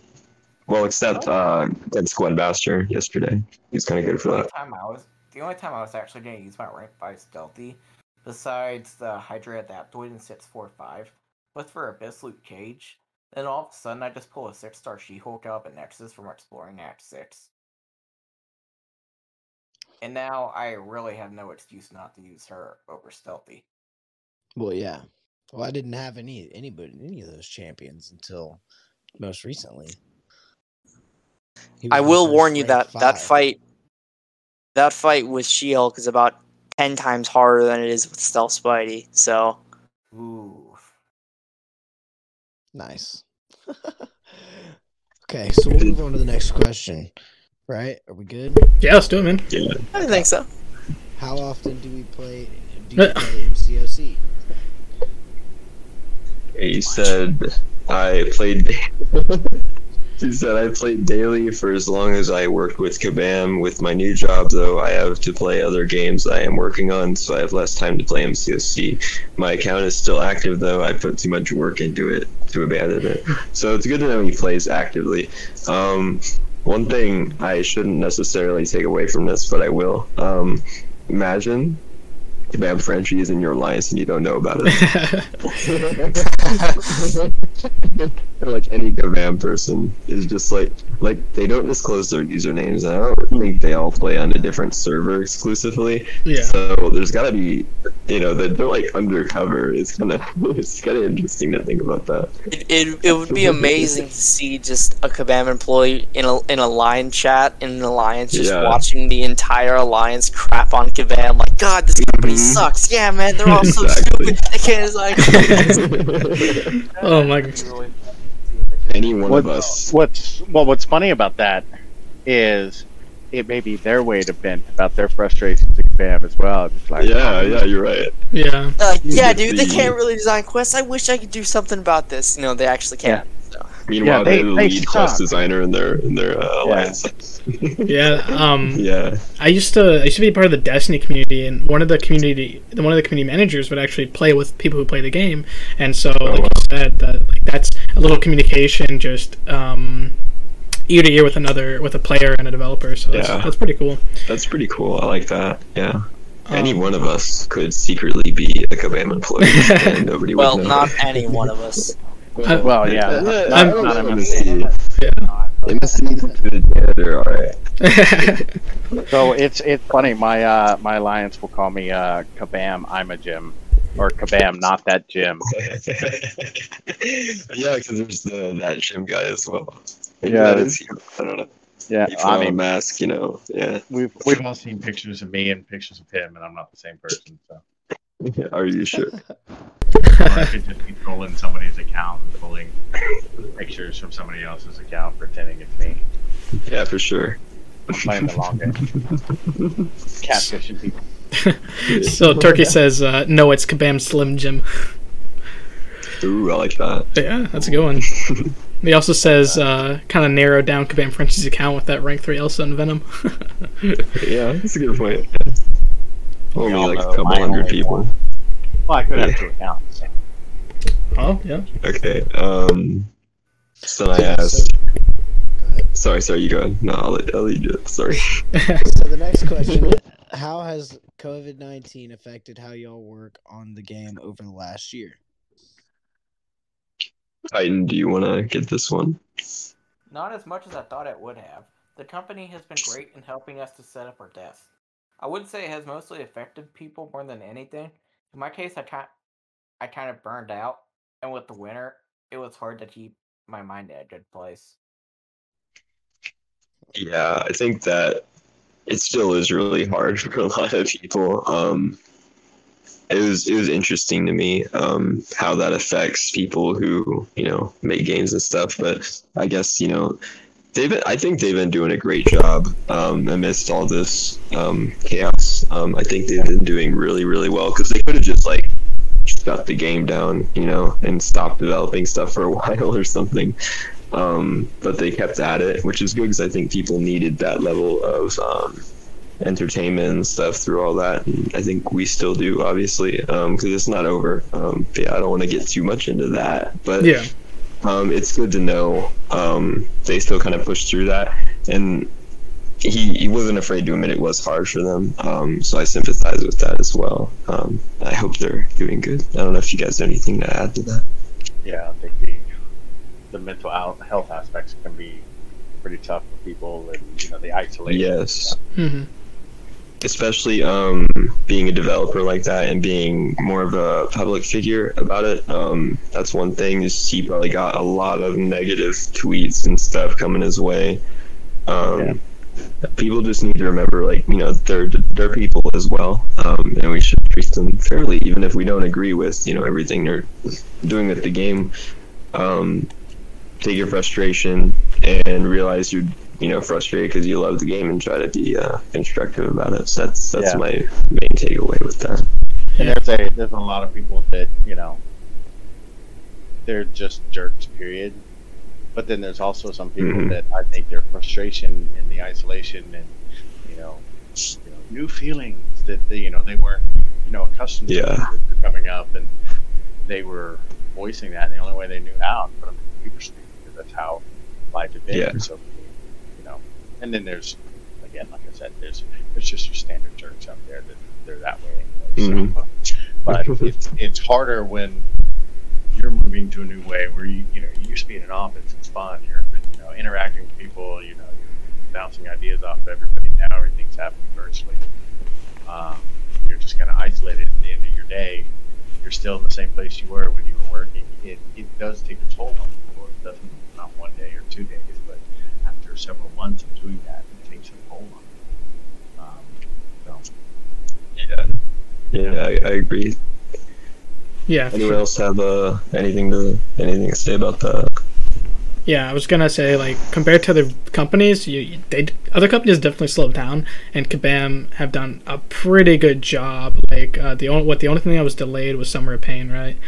That I can um. Yeah, So I I think a lot of that, um, just adding what you said, I think a lot of that plays into how they planned stuff for the future. Like the next six months, they always had a thing laid out, and they always were developing stuff early on. So I feel like they were they already had stuff prepared, and they just kept that ball rolling, which I think was really beneficial. I think a lot of games do that, obviously, but yeah, um, I think they're very, very good and calculated with planning ahead and whatnot. Uh, I know not everything goes as planned, like Summer Pain and stuff, but yeah. um, so I think they only delayed it because there was too much content. I exactly, is what yeah, exactly. Yeah. I was just about to say It that. wasn't because, yeah, it wasn't because they had to delay it necessarily. So um, I think that did play a huge role in how they handled uh, the pandemic and everything like that. So, yeah.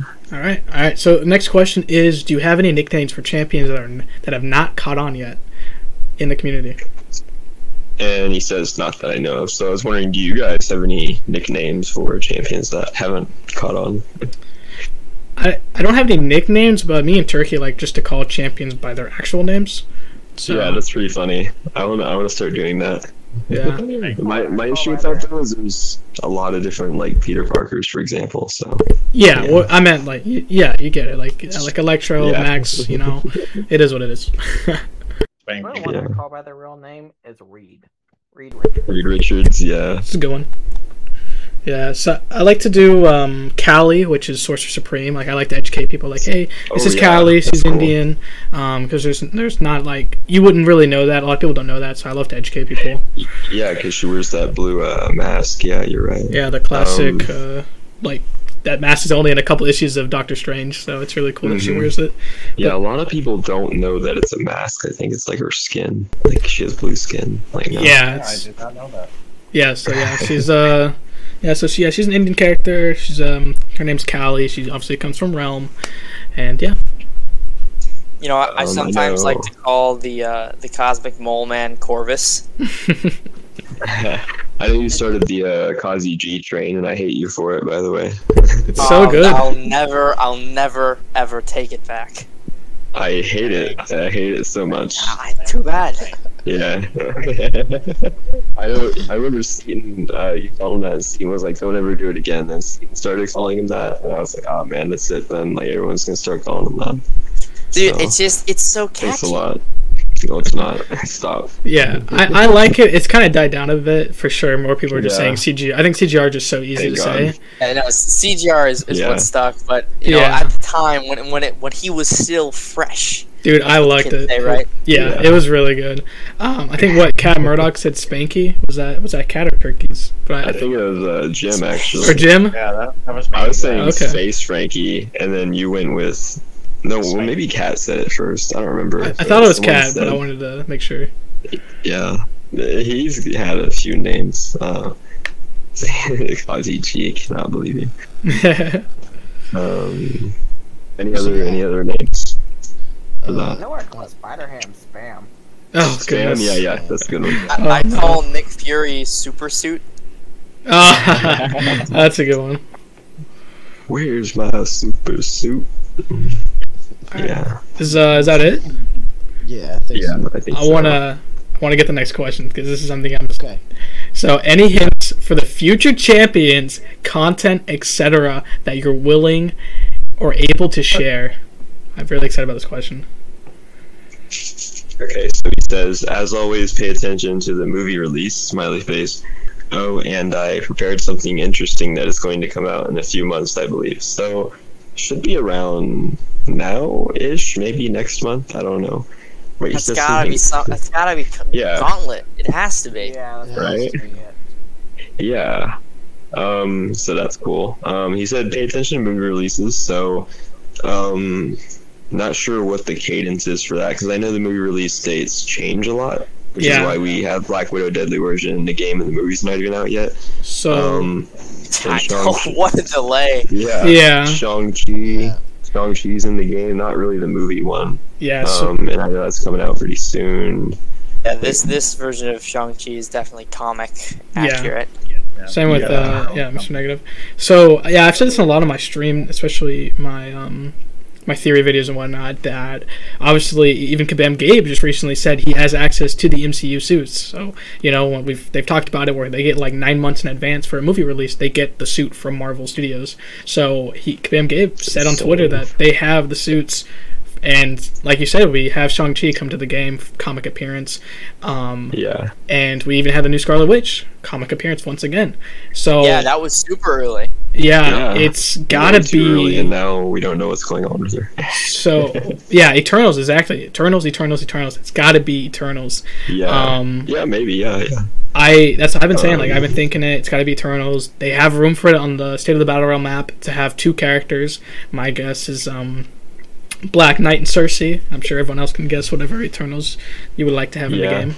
Um, I I, feel like they'd slowly add the rest of them as well I- like the next I like, gotta couple years. Yeah, I gotta say something though. Most of the Eternals, besides Black Knight and Sersi, and I think Ikaris, and so one of the run, or yeah, one of the people who runs, all of them have the same exact abilities.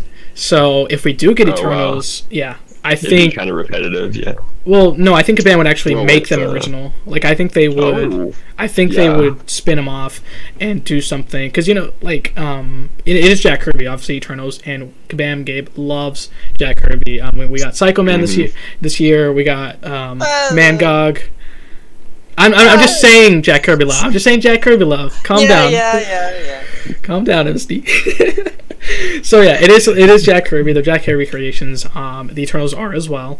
Um, so I definitely think we could get some cool Jack Kirby love with some original Kabam spin-offs. Like obviously King Groot was one of the Kabam original spin-offs where he was an existing character, but we got a Kabam original model, um, something like that. So I definitely can see just with the MCU suits, just with their own abilities in the game. You know what I mean? Yeah, that's a really good point. I really like that. I never thought of that, so I'm happy to hear that. You know, they're going to be maybe, maybe, well, you know, a good chance that they're going to be more original with it and stuff. So Yeah. yeah. But yeah, Eternals. Excited for that. Hopefully not more cosmics, though. They probably would be. I don't want more cosmic champions mean, right now. Yeah, I mean Black I Knight. really don't. Uh, I talked to a little bit about with some other Freedom Society members like Turkey and Marcus Pack, and if Black Knight comes to the game, he's kind of like Guillotine, so he would definitely be Mystic. Um, I said Sersi, so she would definitely be Cosmic, but she is a, like a sorceress, so who knows? Um, but but everyone else would be a Cosmic for sure. Yeah. M- mo- most of them would have to be cosmic Yeah. if they came to the game. Well, and let's let's keep in mind too that just because we believe it may be something, it, it all depends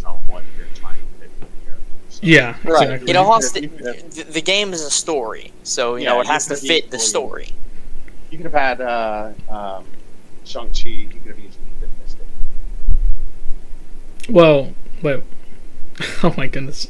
Uh, yeah, so I want to say something. The reason why people are certain classes, um, even Kabam gave this on Twitter, you can find out why the why the Fantastic Four are science characters. Because I thought they'd be cosmic, and then when they came to the game, they were science. So there's like a huge thread in Kabam Gabe, on Kabam Gabe's Twitter explaining it. Uh, but the main takeaway is that characters are under a class because of the abilities they have in the game.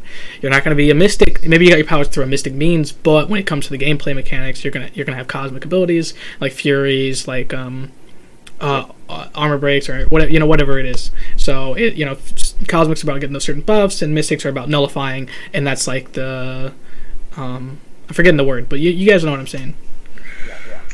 Yeah, for sure. Every class has its kind of Skill own, yeah. yeah, identity. My only thing is why Ghost is tech instead of cosmic, if that's the case. Well, Ghost isn't. Ghost is technology. She's not. Uh, it's the suit. Yeah, I think what he's saying is to phase. because she gets the furies and precisions. That's what he's saying. Oh, oh, I see, I see. Yeah.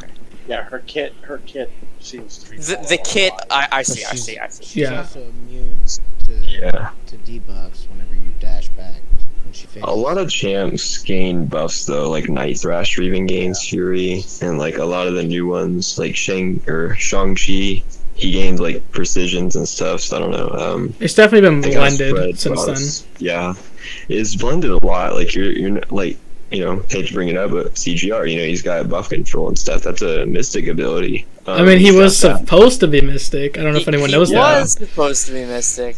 Yeah, but his name is Cosmic Ghost Rider, not Mystic Ghost Rider.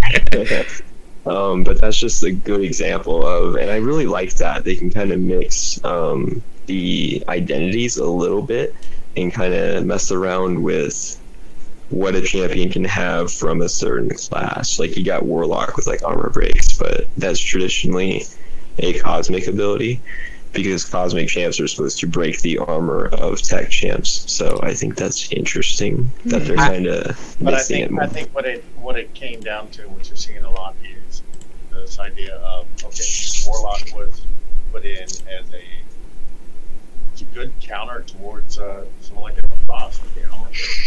yeah, that's a good point. Yeah. Yeah, so it's as as different characters get different abilities. um, You've really seen, you know, in the past with the reworks and, and the new champions that are coming out there. It's a lot of very heavy gameplay. It's a lot of prowess type of uh, uh, gameplay for the mutants, which we really didn't see early on in the game.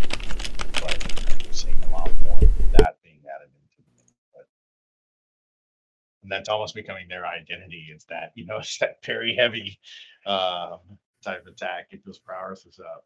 Um, so whether it's you know Yeah, it's, attacks, uh, uh, Colossus, seeing um, uh, uh, Magneto, of course. You know, the, the a lot of Yes. that, that very heavy. So Yeah, Professor X, Apocalypse, Yeah. Gambit, Yeah.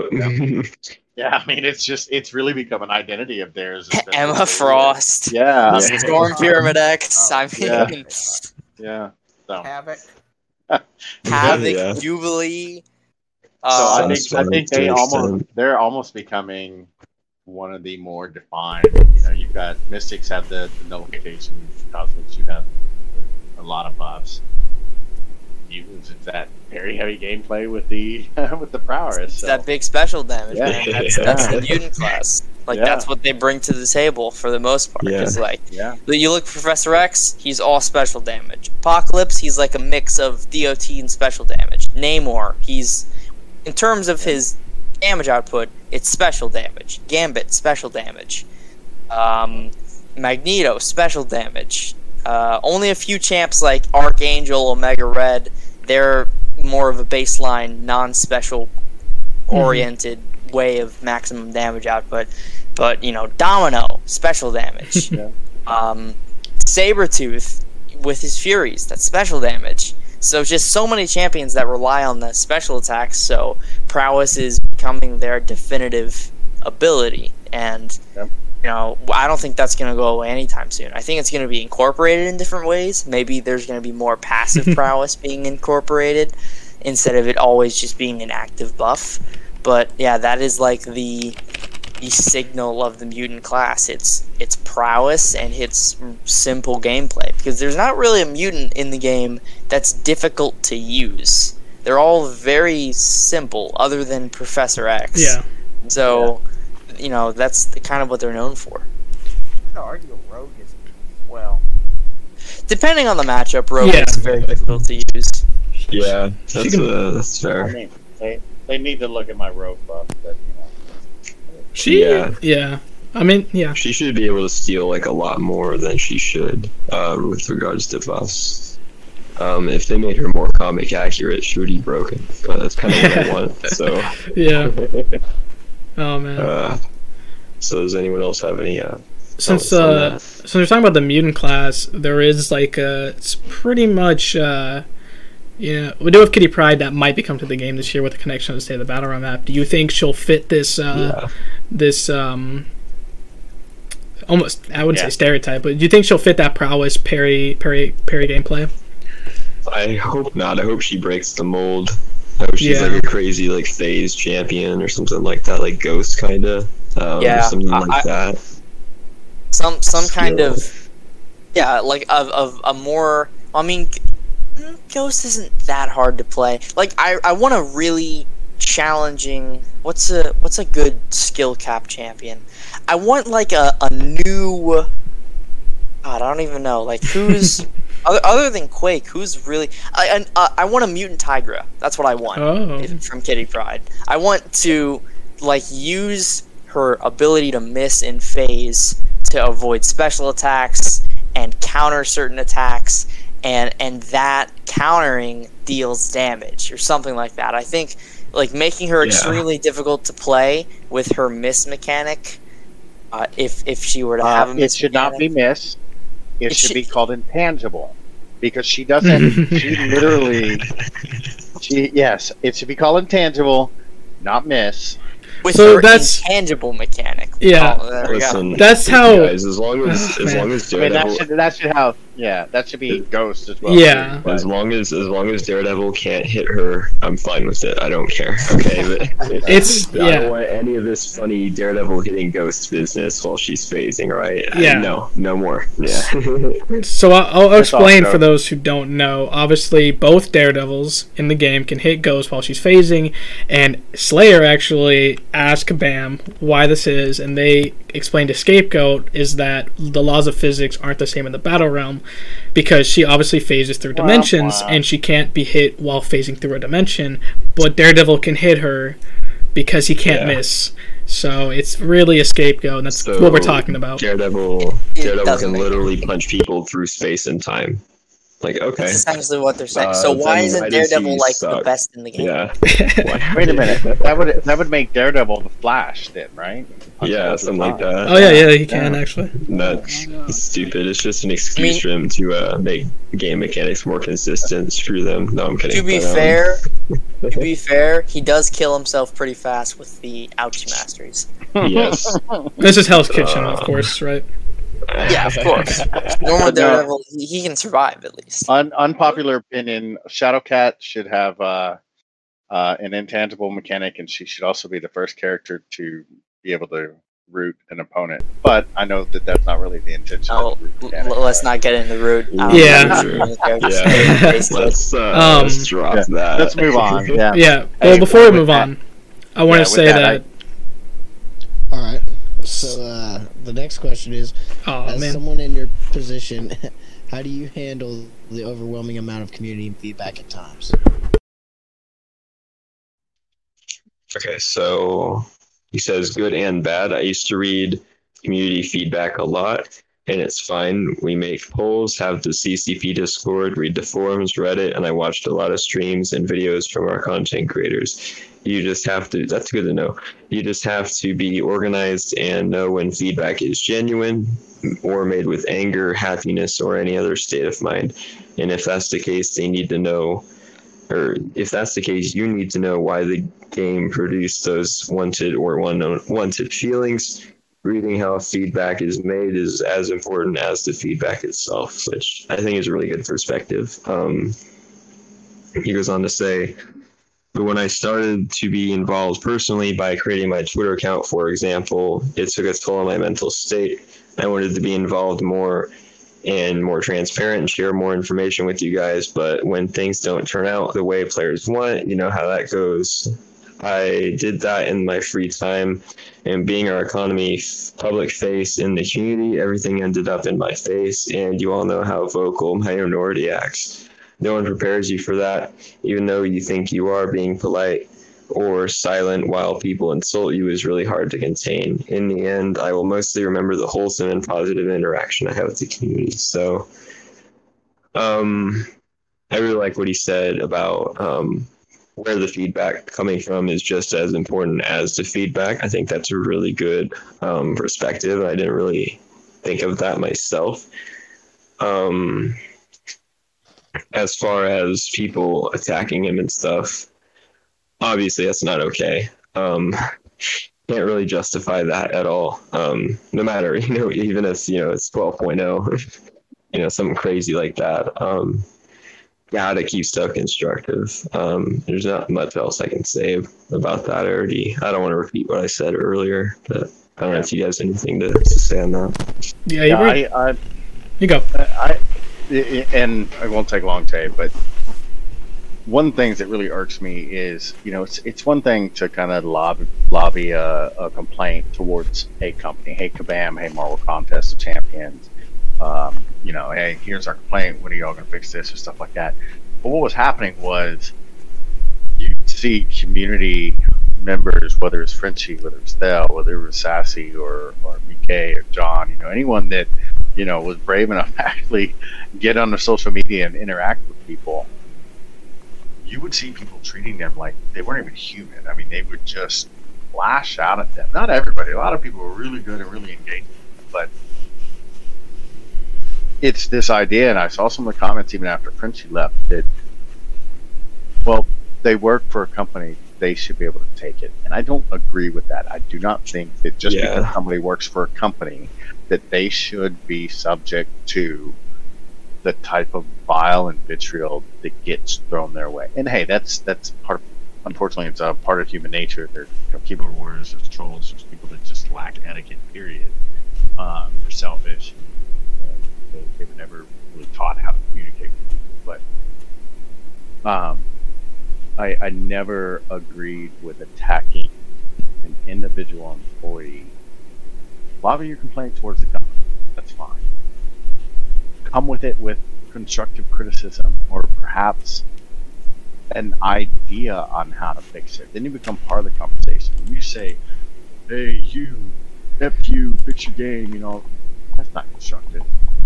and there's there's no company in the world that's going to go. Well, we weren't planning on fixing our game because, but until you came up and you said, "Hey, f you, fix your game," we have now decided to. So I, I have never understood that kind of uh, interactions. But okay, I'll let you uh, jump in. Sorry about that. Oh, good man. Yeah, that's a great explanation. I was just gonna say, you know, you see a lot of like even like music artists, man. They deactivate their Twitter. Or they they have people run their Twitter because it's such a it's such a toll on them. So uh, it's pretty good that he you know he's you know came out and said this because it's not something you would normally hear, uh, especially from a Kabam employee. Uh, we don't. Yeah. Yeah, like I like I like when we can interview them because we can really get their thoughts, pick their brain, um, get to know them. Mhm. This is something that's uh, important to him. So, so it's pretty awesome. Yeah, I agree. Like even um like the guy who played John Walker, um, Wyatt Russell. Yeah, he like deleted his Instagram because he's getting death threats for you know playing playing a character, which yeah, utterly ridiculous. Um, but that's just like another comparison of that, you know.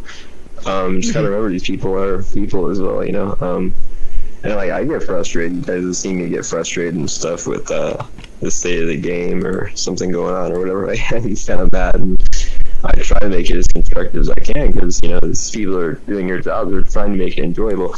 They're not running this game just to make people miserable. Like a lot of people are really cynical about that. Like F to Bam, you know, they hate us and you know, but like they they can't make a game that you know is only designed to make money. Like yeah, that's their goal 'cause it's a company, right? But um, at the same time, nobody's gonna play if it's not fun. So they're trying to make it fun, enjoyable, and stuff. So people need to be a bit less cynical more accepting. That's kind of my my final take on that. Nice. All right. Uh, so the next question was, uh, how often would you say folks at Kabam look at Summoner fan builds and concepts for future events and champions? I'll, how uh, much do they influence them?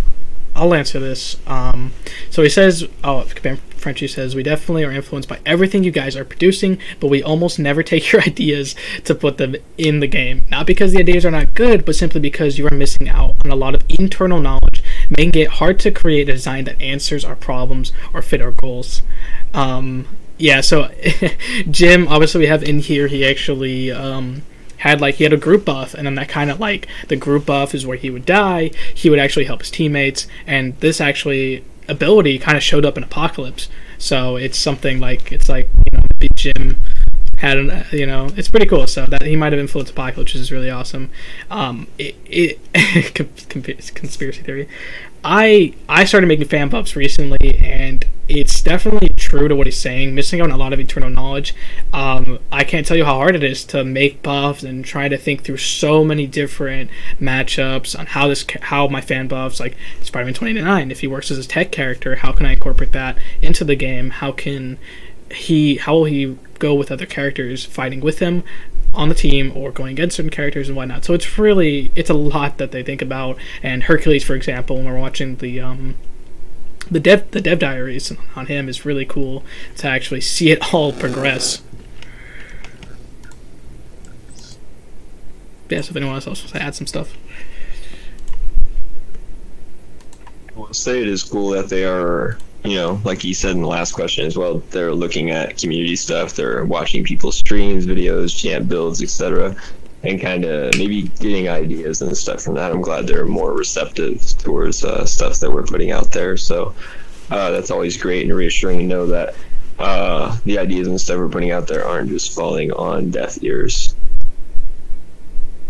Oh, and um, I forgot to say, but we are exposing a lot of things to the CCP, and those guys are definitely helping us make our design stronger with their knowledge of the gaming community. That's Right. the, And I, th- I think with that, they're saying uh, with the CCP, uh, the way that Dragon and uh, Royal have helped build the champions. Yeah. Uh, BG as well. Hopefully more. Yes. Um, I would love to work on a Legion build. You know, Kabam. Just uh, you know, let me know. Yeah. I, I can vouch. MSD is. right on.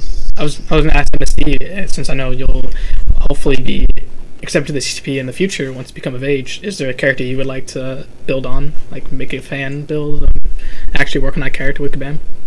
I'd love to work on uh, Anti Venom. think that'd be Oh. super cool to work on because at this point he's all but confirmed with the new Mr. Negative synergy. Yeah, So I'm a little. I would Uh, love to work on Anti Venom. I'm a little. Yeah, I'm a little. Like I, I think that works out. I think that connects to Null. And I definitely that's an October champion for sure this year. So you might be a little bit too uh, too early or late on that. Yeah, I don't know. We'll have to wait and see. I, I probably will be too early, or uh, I probably will be too late, given that you know they design champions way before. Yeah. You know, so you know we're we're gonna get the results of the Ant Man or Guillotine vote in June, and they're not gonna be released until like November. So they you can tell they start designing way way early. So I can't wait Yeah. for those, man. I'm I'm not sure. Is there a do they have a poll on the forums, or are they just going to announce the winners when when all the votes have been tallied from the arena? I, bel- I I- believe it's the latter. Yes. I don't have the answer to that. I I'm pretty I sure it's the latter. yeah. I think it's the latter because they already did the forum post and the. Uh, I think they'll tally up the tickets from the arena and that'll be. it. I don't think there's going to be another one. That's not what I heard anyway. I might have to go back and check. Yeah, I, I don't know. Like I said, I think they'll tally up the arena, uh, just like Slayer said. Um, really hoping Guillotine wins. Come on, that'd be the contest, first original champion. Yeah, Like a man. me too. I'm voting for the uh, the underdog guillotine. So yeah. Okay, so uh, we'll move on to the next question then. What's the uh, what is your interest in the economy aspect of the game, and is is yeah, and is it something your mind was set on maintaining when you started working at Kabam? If uh, Titan wants to take this answer. Yeah, I was about to say that. In general, I believe that the economy is the best way to create and maintain the game excitement and interest high. I love when I see all the reaction, all the reaction when you see an update you are excited about, or the speedrun type streams with their reworked early game. That shows how skill and knowledge about the economy makes huge difference in the progression. The game is complicated as Marvel Contest of Champions is an everyday challenge, not only because I need to satisfy you guys, but also I have, but I also have to work with almost every department at Kabam. We have a passionate community, so every change is analyzed, and I love to see you guys criticizing what I brought into the game, good or bad. Marvel Contest of Champions is a game that definitely plays on your feelings, and I tried to stay true to its core. Uh, anybody got any thoughts on it?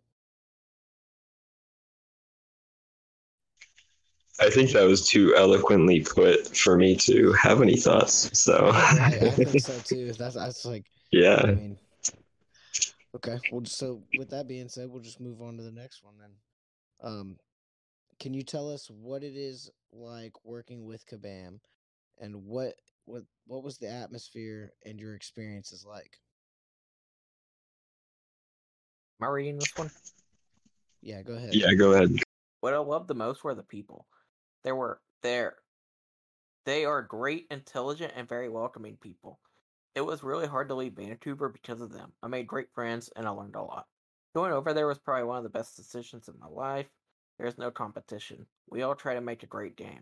We constantly are destroying each other's designs in the sense that they're giving a lot of feedback and questioning everything because we want to push for the best quality, but that's what being a designer ultimately is, and I love it. That's awesome, man. I always, uh, I would love to go to Kabam and especially go to New York Comic Con for the first time and meet the team. And that, that sounds sounds awesome. Sounds like a lot of awesome people on the team. That sounds so good right now, especially during the pandemic. Yeah. I would just love to be able to go and interact with you in live.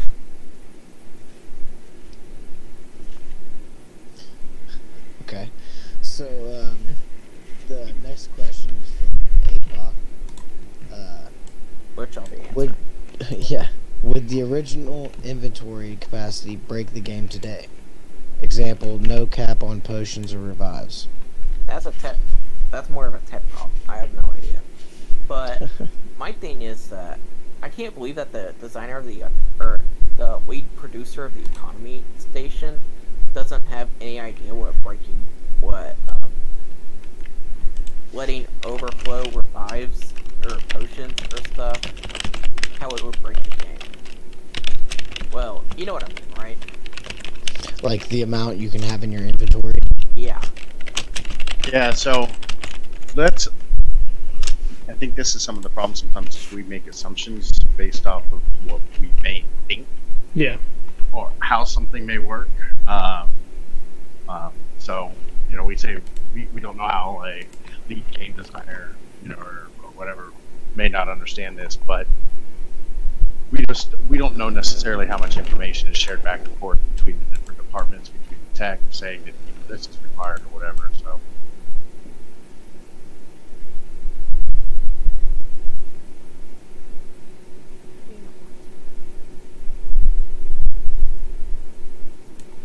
All right, man. So I'll read the next question. So um, this is obviously by uh, the awesome dude Otrix. Says, "Can I work at Kabam in the future, or am I blacklisted?"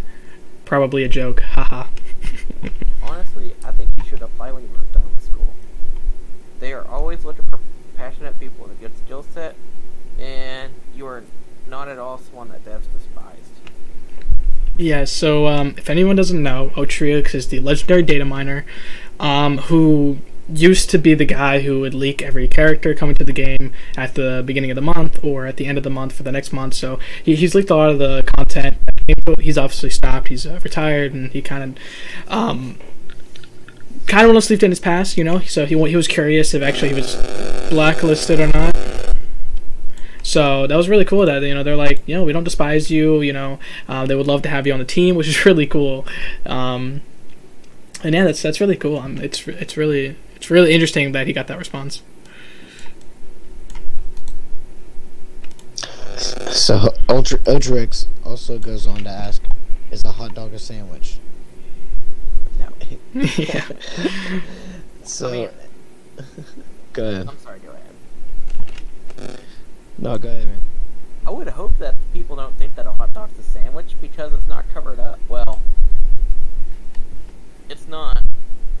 There's only one side that's exposed, not two. Oh my goodness. If you know what I mean. Or- you know what I mean, right? It's not like stacked. What if you flip the hot dog on its side? Bro, what? It's not stacked unless you rip the hot dog spot. I I think this is a uh, this is a question for Spider Ham. Yeah, I was gonna say That's probably who I would ask. yeah. you're gonna get a cartoon answer. All right, so the next uh, the next question, the last question Otrix asked is actually the what's the best what's the best moments of MCOC? Becoming uncollected. That was the very first milestone, and that felt great. Exclamation point. My first 4th of July, too. Spent way too much, but got my first 5 star rank 5. It's kind of interesting to see they uh they spend on the game. I mean, it's kind of a given, I guess. Um, but it's like you you you spend time creating something, right? All the, all this time working on it, and you play it, which is cool as well. Um, I'm glad they do play it. Um, but they um they they spend on it as well. I think that's pretty cool. Um, yeah, I have to wonder if they get i- if they get like Apple uh, iTunes or uh, yeah. Yeah, do play the cards as part of their bonus. yeah. I wonder. pretty If, cool. yeah, I wonder if they're just like us too, or like you know they do those surveys to get the the, the cards and whatnot. Yeah, like like if you work at like McDonald's and you get like you know a free thing or something, if you know stuff like that. It's just kind of interesting to me that they it still applies, or maybe might apply to to the game as well. It's that's kind of interesting. Nice. All right, so the They'll uh, have test accounts that they could go in and play that they don't have to spend on. Yeah. So, you know, yeah. All right, so the last society member, Mr. King, says, "What's the funniest thing that's happened to you while working at Kabam?" Hot sauce challenge? Is it pronounced Mike or Mike or Meek or. I say Mike, but I know a lot of people say Mike. It's, up It's to you. pronounced Cyclops. Oh, okay, that'll work. that makes sense. Hot sauce challenge Cyclops exposed me on Twitter. Probably the funniest thing. I could not take it anymore. My left arm was numb. I felt very dizzy and had some lag in my. Does that feel bad? Yes. lag in my eyes. Someone asked if somebody wanted to take a shot of hot sauce. It was my chance to bail out of the contest by taking a shot. Perfect excuse to give out afterward. Biggest mistake ever. I drank two liters of milk, but it did nothing, so I had to go throw up. I spent the day miserable, but it was funny as heck. That's amazing. Yeah. I'm glad the the work environment there isn't like super formal or anything. Like I remember, um, you saw that that one video from a couple years ago, like showed what the offices were like, and they were like riding skateboards or like dogs on treadmills and crazy stuff like that. Um, I'm glad to hear some of these stories that kind of stay true to that kind of atmosphere. it's very interesting. Yeah. yeah, man. you know, um, I thought it was very interesting that when Frenchie announced his his departure from Kabam, you know, the first employee that responded back to him was Kabam Mike, and he brought up that story about the hot sauce. And so Yeah. Uh, it's very cool that he did that, and that that that to me is one of the, the two funniest things that I've seen Mike involved with, and the other one is the infamous video where Dave went up to visit Stuart. So Oh my god, yeah. and he had Mike pop his pistol, and it was Cyclops. Yeah. That was so good. Oh my god. Yeah, That's like that's that. Mike's gonna tell his grandchildren about that. Like, look, gather, gather around. Let me tell you the story. I'm so surprised that, that he hasn't he hasn't been pushing for you know a buff. I mean, he's effective, No, bro. he- What are you talking about? Yeah, he, think, he thinks he's too good, man. Like he's Oh, that's- effective, you know. I mean, but Did you not He's see? way too good. Did you not, did you not see uh, Big Kid Scotty's? But yeah. yeah, exactly. He showed that he was not effective. Hey, No, no, he wasn't playing him right. All right, he's got to use. He was no, sorry, he wasn't in AQ. That's that's why. That's what it was. Oh right, yeah, yeah, exactly. All right, so I um, have a all right, go ahead, man. I actually have a video on my YouTube channel about Cyclops being effective because it brought him into the 6-3 Havok boss. Oh yeah, he was good against Havok. Yeah, because uh, their specials, uh, the beam attacks don't deal damage to each other. Uh, you know, fun fact. I Mhm. don't know why. I forgot why. Like the comic reason for it. Because they're brothers, um, but like I don't know why it, just, it works like that. But cool So- Easter. Yeah, they're immune to their own. So they're both immune to their own abilities, but they also have the Oh. same abilities because they share the same wave. It's yeah, it's like an issue. I think Vulcan's the same way. Their other brother. They actually have another So brother. Another dimension that they're- Oh, okay. So why can the Cyclops both damage each other? Uh, uh, scapegoat. Hey, can I, can I, can I just The other Cyclops is the imposter. Yes. Yeah, I, let me let me let me just say this though. Some of the hidden Easter eggs that they put into the game, such as Mojo being immune oh my goodness. Yeah. Oh, that's great. That's Yeah. I love that one. those were were I, I love that they do that. And there's there's, like, there's only a handful of those Easter eggs. There's a lot of text call out Easter eggs that are in the game, but those hidden abilities that some of the characters have. That's really interesting. I'm sure Jay probably has a spreadsheet that has all all of them listed, but I do. yeah, it's really it's really really cool to see some of these hidden abilities, whether it's Havok and Cyclops, whether it's Rogue with um, uh, uh, Mojo, being able to see you know the inverted controls where certain people are affected by it. You know, uh, until the Ghost thing, and Daredevil not being affected by you know miss mechanics and stuff like that. It was, it was really cool. But, um, yeah, I, I, I like those little hidden Easter eggs. the thing is too is like I don't think I found them all. That's the reason why I don't have that list public. Because these like you, you need to talk about like if I have a document, I do have a document for that. Um, but I feel like I just found like an I keep finding more with Doom. Doom keeps like Doom has so many like fun little No, he has so many like weird ones out of nowhere that just show up. yeah You look like War Machine in a hoodie. yeah that's the that's the most And common that's the one. Classic. Yeah. Him and Namor. Yes, the tooth, the Yeah, horn. dude. Oh my goodness. Oh, Yeah. that one's Isn't there great. one with MODOK also? Yeah, They, they He, um, everyone has an. uh, what does it say? Like, yeah. uh, MODOK tells him to silence, and he says, "I do as I please." yeah. Something like that. Yeah. I think he has one with Stryfe as well. Oh well. So they just keep adding new ones with Doom as well. Yeah, that's cool. I love that kind of stuff. I just wish it was more common. I wouldn't be surprised if he had one with like Squirrel Girl. He does actually. Yeah, he does. Really? What does it say? Yeah. He like screams or something when Tippy Toe attacks him. Ah, I screamed. It's something like that. I think Jay knows what it is exactly. But it, I know there is one, but I, my memory. So yeah, it's on the list. I have it somewhere, but I don't have it on me right now. Yeah, there's, there's a couple cool ones. Like I said, I, I want to finish. I want to. There's a lot of testing. I want to go through that and just actually go through all the get all the characters and whatnot.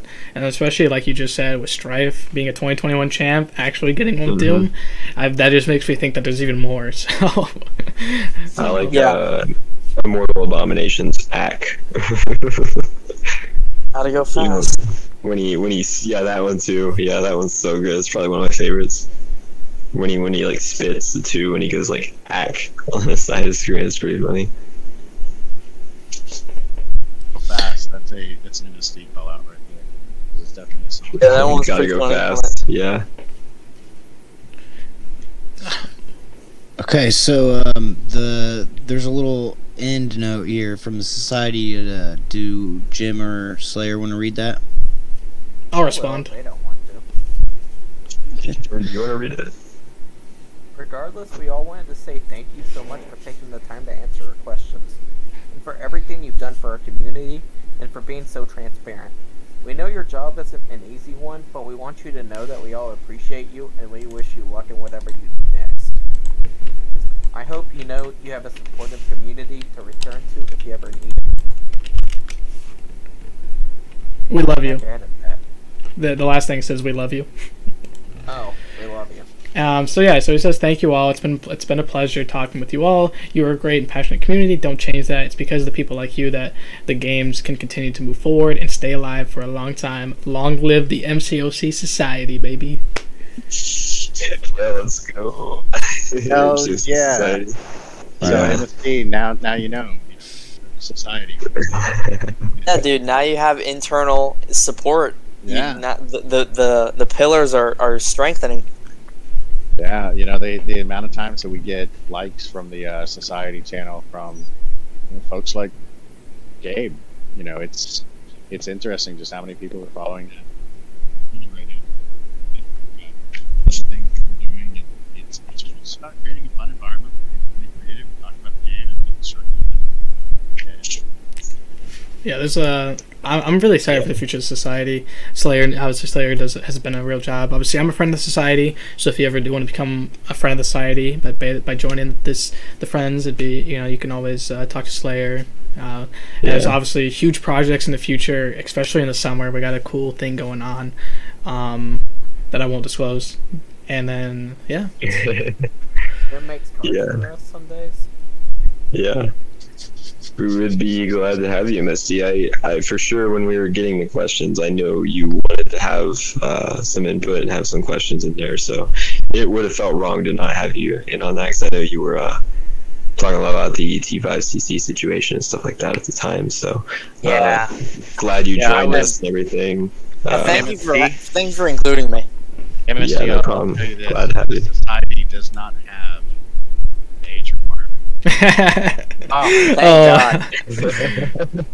Really, I was We have, concerned uh, about that one. Yeah, we have, we have Turkey and uh, Titan, you know. Hey, me and Turkey are living proof that there's no age requirement. yeah, Yeah, there you go. You know, yeah. God, you know, age, age requirements. They really the plague of my existence. All right, everyone. Well, I think that's going to be the end of it. Um, Yeah. If anyone wants to have some closing remarks, we can. It's been a fun two, almost two and a half hours. Oh, yeah. Yeah. Yeah, it has. Uh, Yeah. I wanted to say thank you to everybody. If you uh, listened to the whole thing, if you skipped around, thank you for listening. I want to say thank you to uh, Kabam Frenchie for taking the time to answer our questions. I want to wish you luck uh, in whatever you're doing next. And yeah, basically what I, what I said in the, the closing statement. But um, yeah, I really appreciate uh, stuff like this, just being able to communicate with developers and stuff and talk about the game and their intentions with stuff. Um, I think this has been a really eye opening um, experience and hope to see more stuff like this in the future. So, yeah. Yeah, I'm I'm I'm excited with what we can do. I'm, I'm happy that BAM, you know, whether they're on their way out or still active with the community is uh, is willing to have a conversation with us. Uh, um, Jay might have spoiled it earlier. Actually live this so I am the MCO Tom Holland. Thanks for listening.